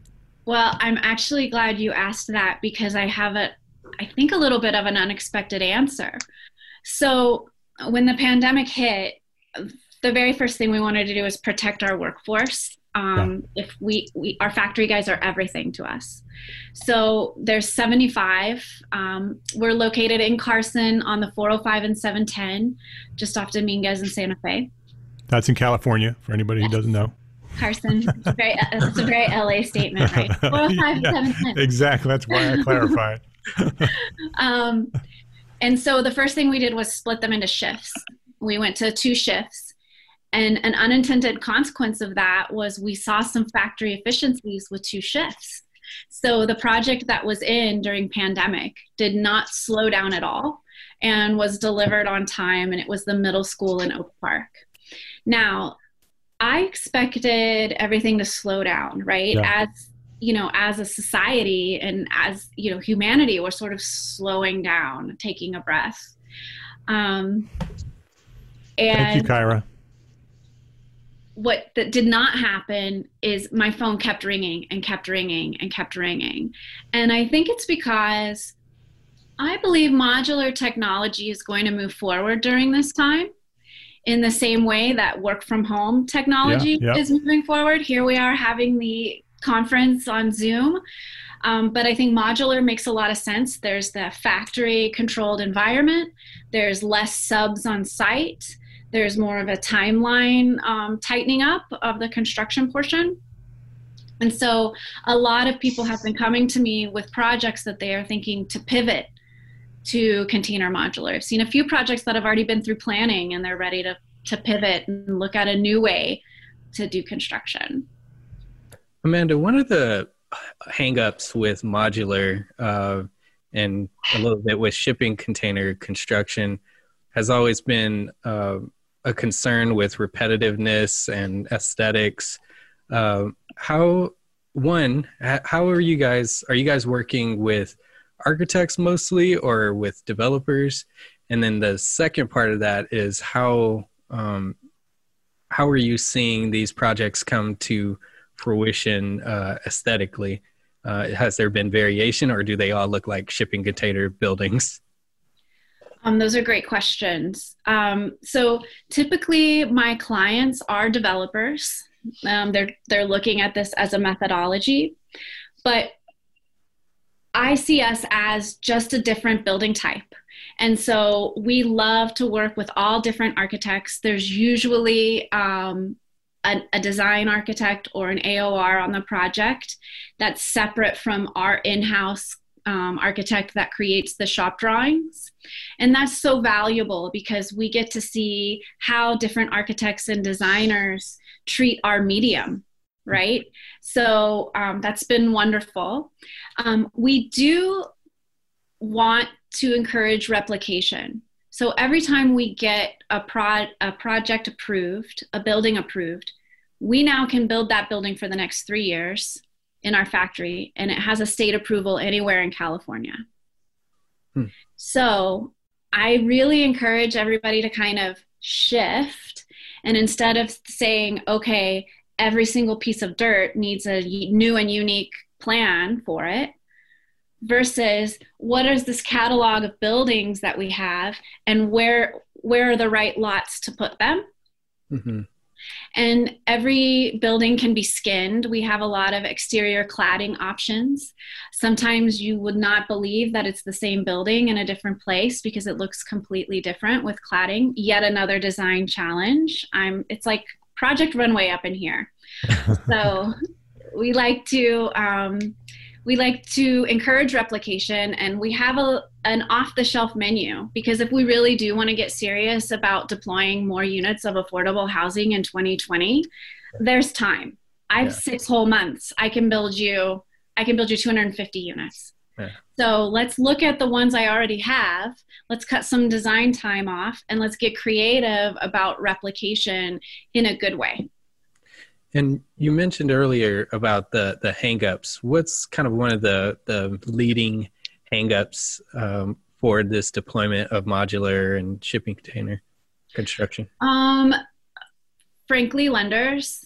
Um, not a lot of lenders are super comfortable with modular yet. Um, not only container modular, but other types. Um, they're getting there. I I do believe that modular is the future, and a lot of people are starting to get um, on the train.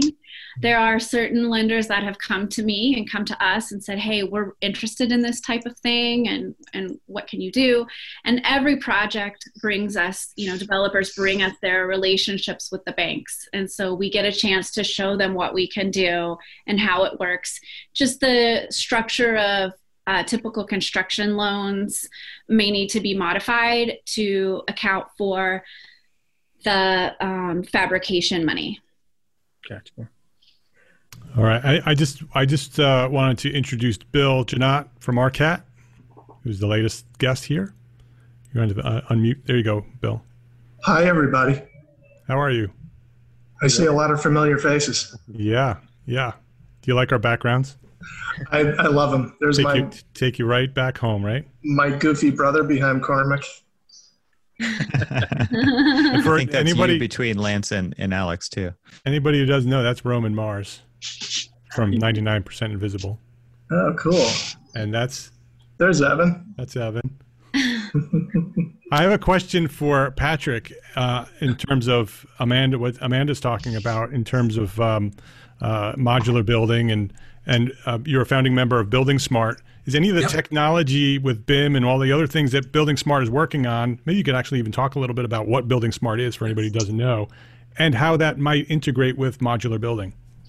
Yes, um, I, that, that's a great question.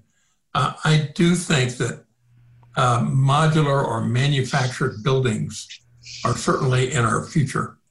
And uh, Building Smart, which I helped found 25 years ago, is a is not a modular building maker. It's a it's a nonprofit international digital standards body.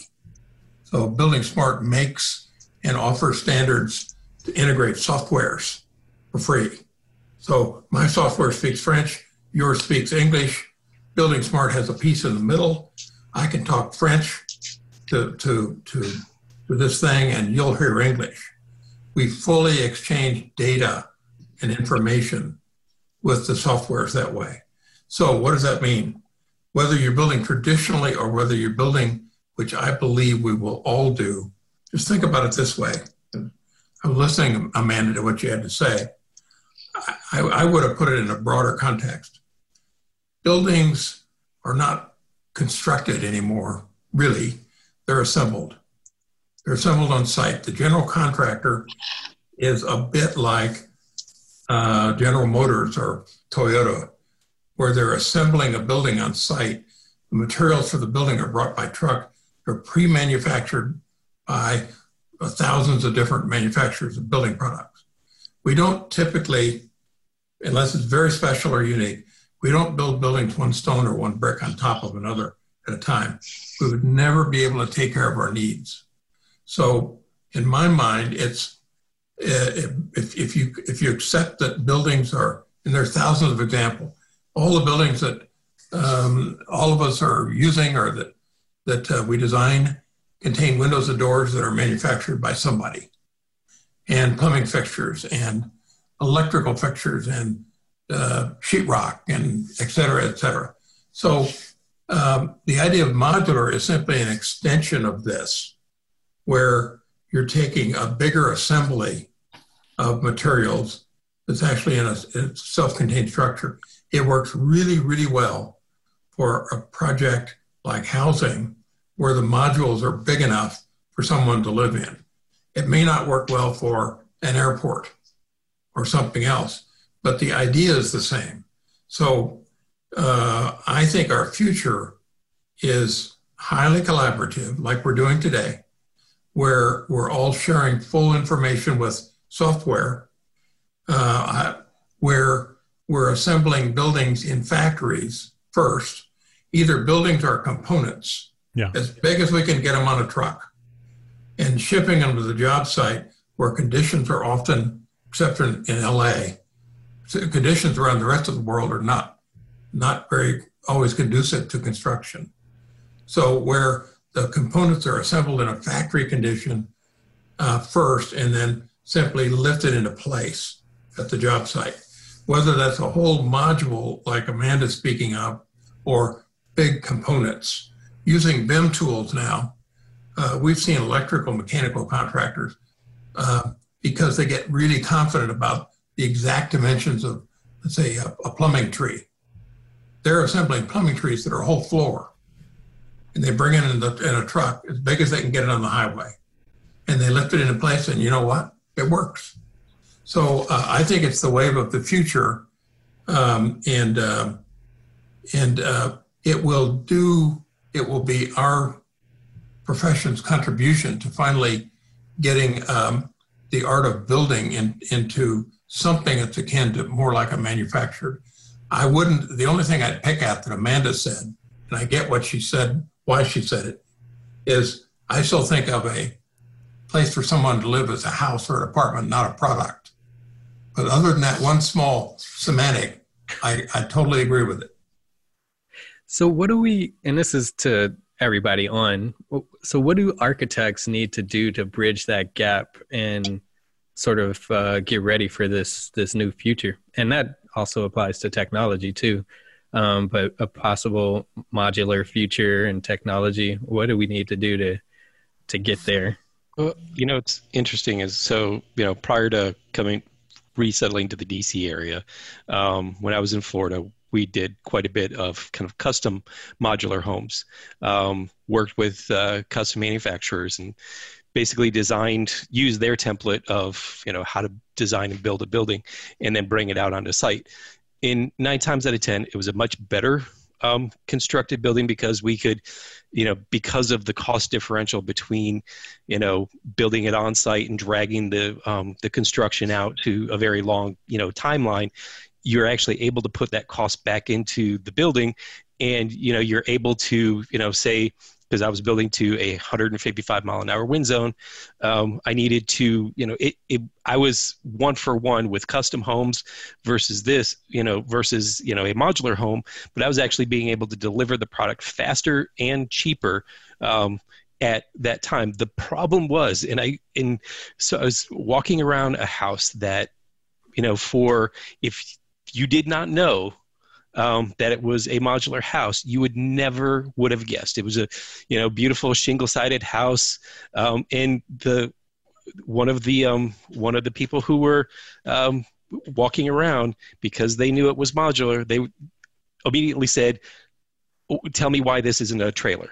you know like it, it's the, the stigma of modular houses whether it's you know um, shipping container or factory built everybody has the stigma that it's this cheaply done thing and the it's just absolutely the opposite. Rather than building on site with two by fours, I was building in a factory with two by sixes, and I was able to meet you know higher wind speeds you know at roughly the same cost because I was able to reduce the on site construction costs. I mean, the the longest thing that was actually that took to build some of the houses that we built. Um, were the found you know going through the site permitting process and getting you know the foundations built. I mean those actually took longer than the 10 to 14 days that it took us to build a 25 you know 100 square foot home.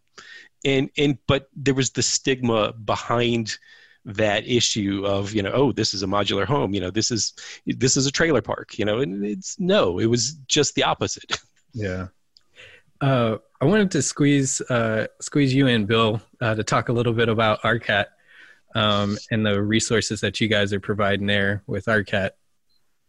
Um, sure. Talk a little bit about it.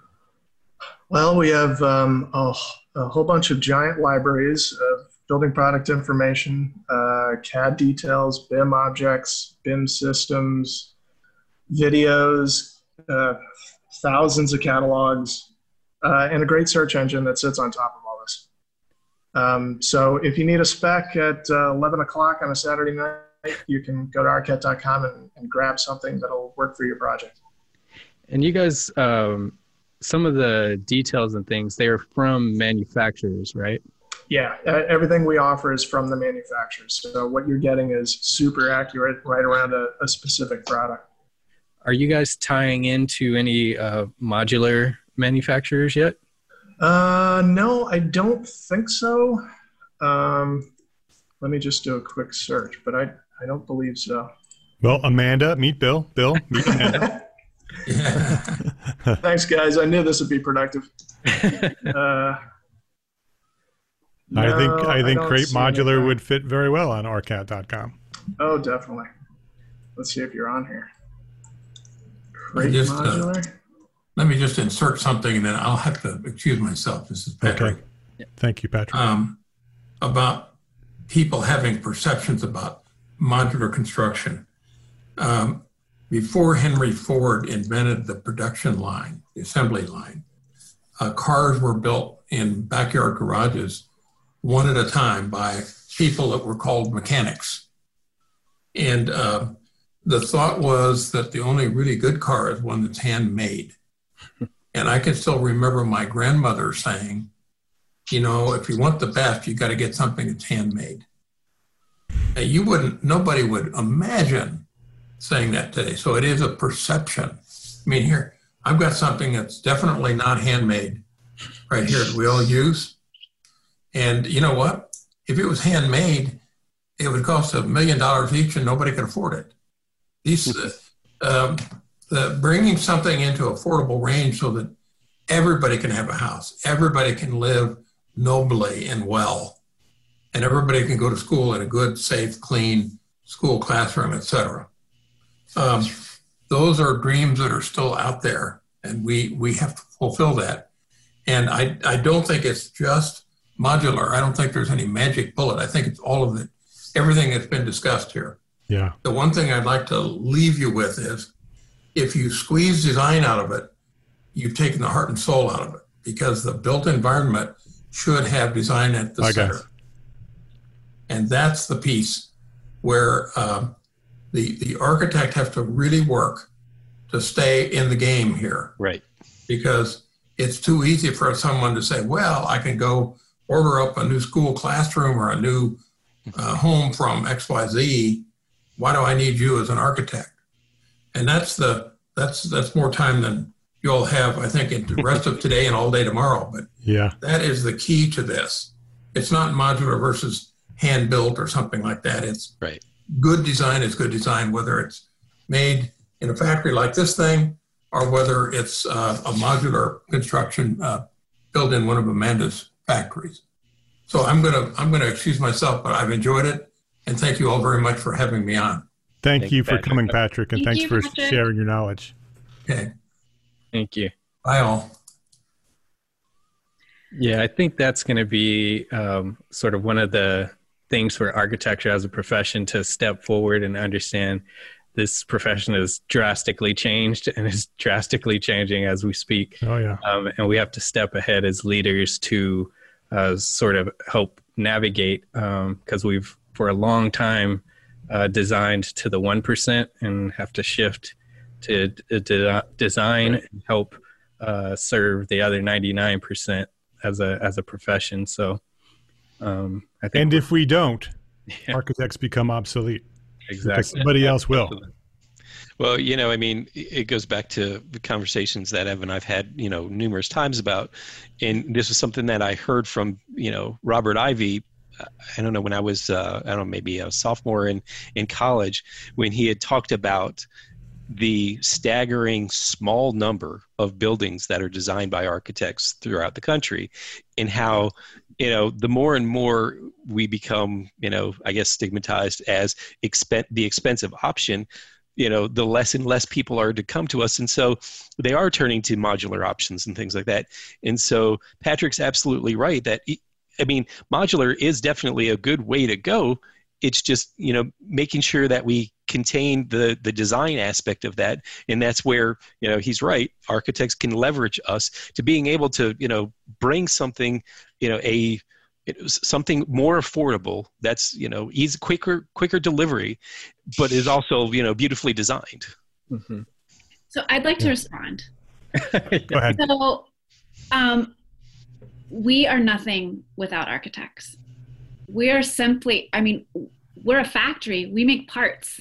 It's up to you guys to put these parts into something beautiful. And mm-hmm. we're just a new material for you to do your work with. But we don't exist without architects. Like, we know how to build things. You know, we know how to run plumbing and we know how to run electrical in between shipping containers.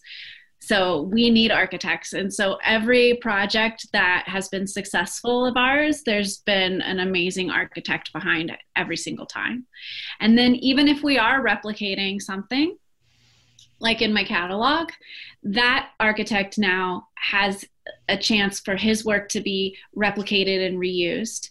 And there's a chance for a design architect to come on on the outside and say, okay, this is what we had. How can we change it and turn it into something else? For instance, um, I have a line of ADUs, accessory dwelling units. And my first one is the Lehman ADU because it was designed by Mark Lehman from Lehman Architects. I want to have a catalog with 20 different versions, with 20 different architects and 20 different esthetics mm-hmm. And I want you guys to help me showcase our material and to see, you know, what we can do with it. You know, you guys have done so much with sticks and bricks. What can you do with shipping containers? Yeah.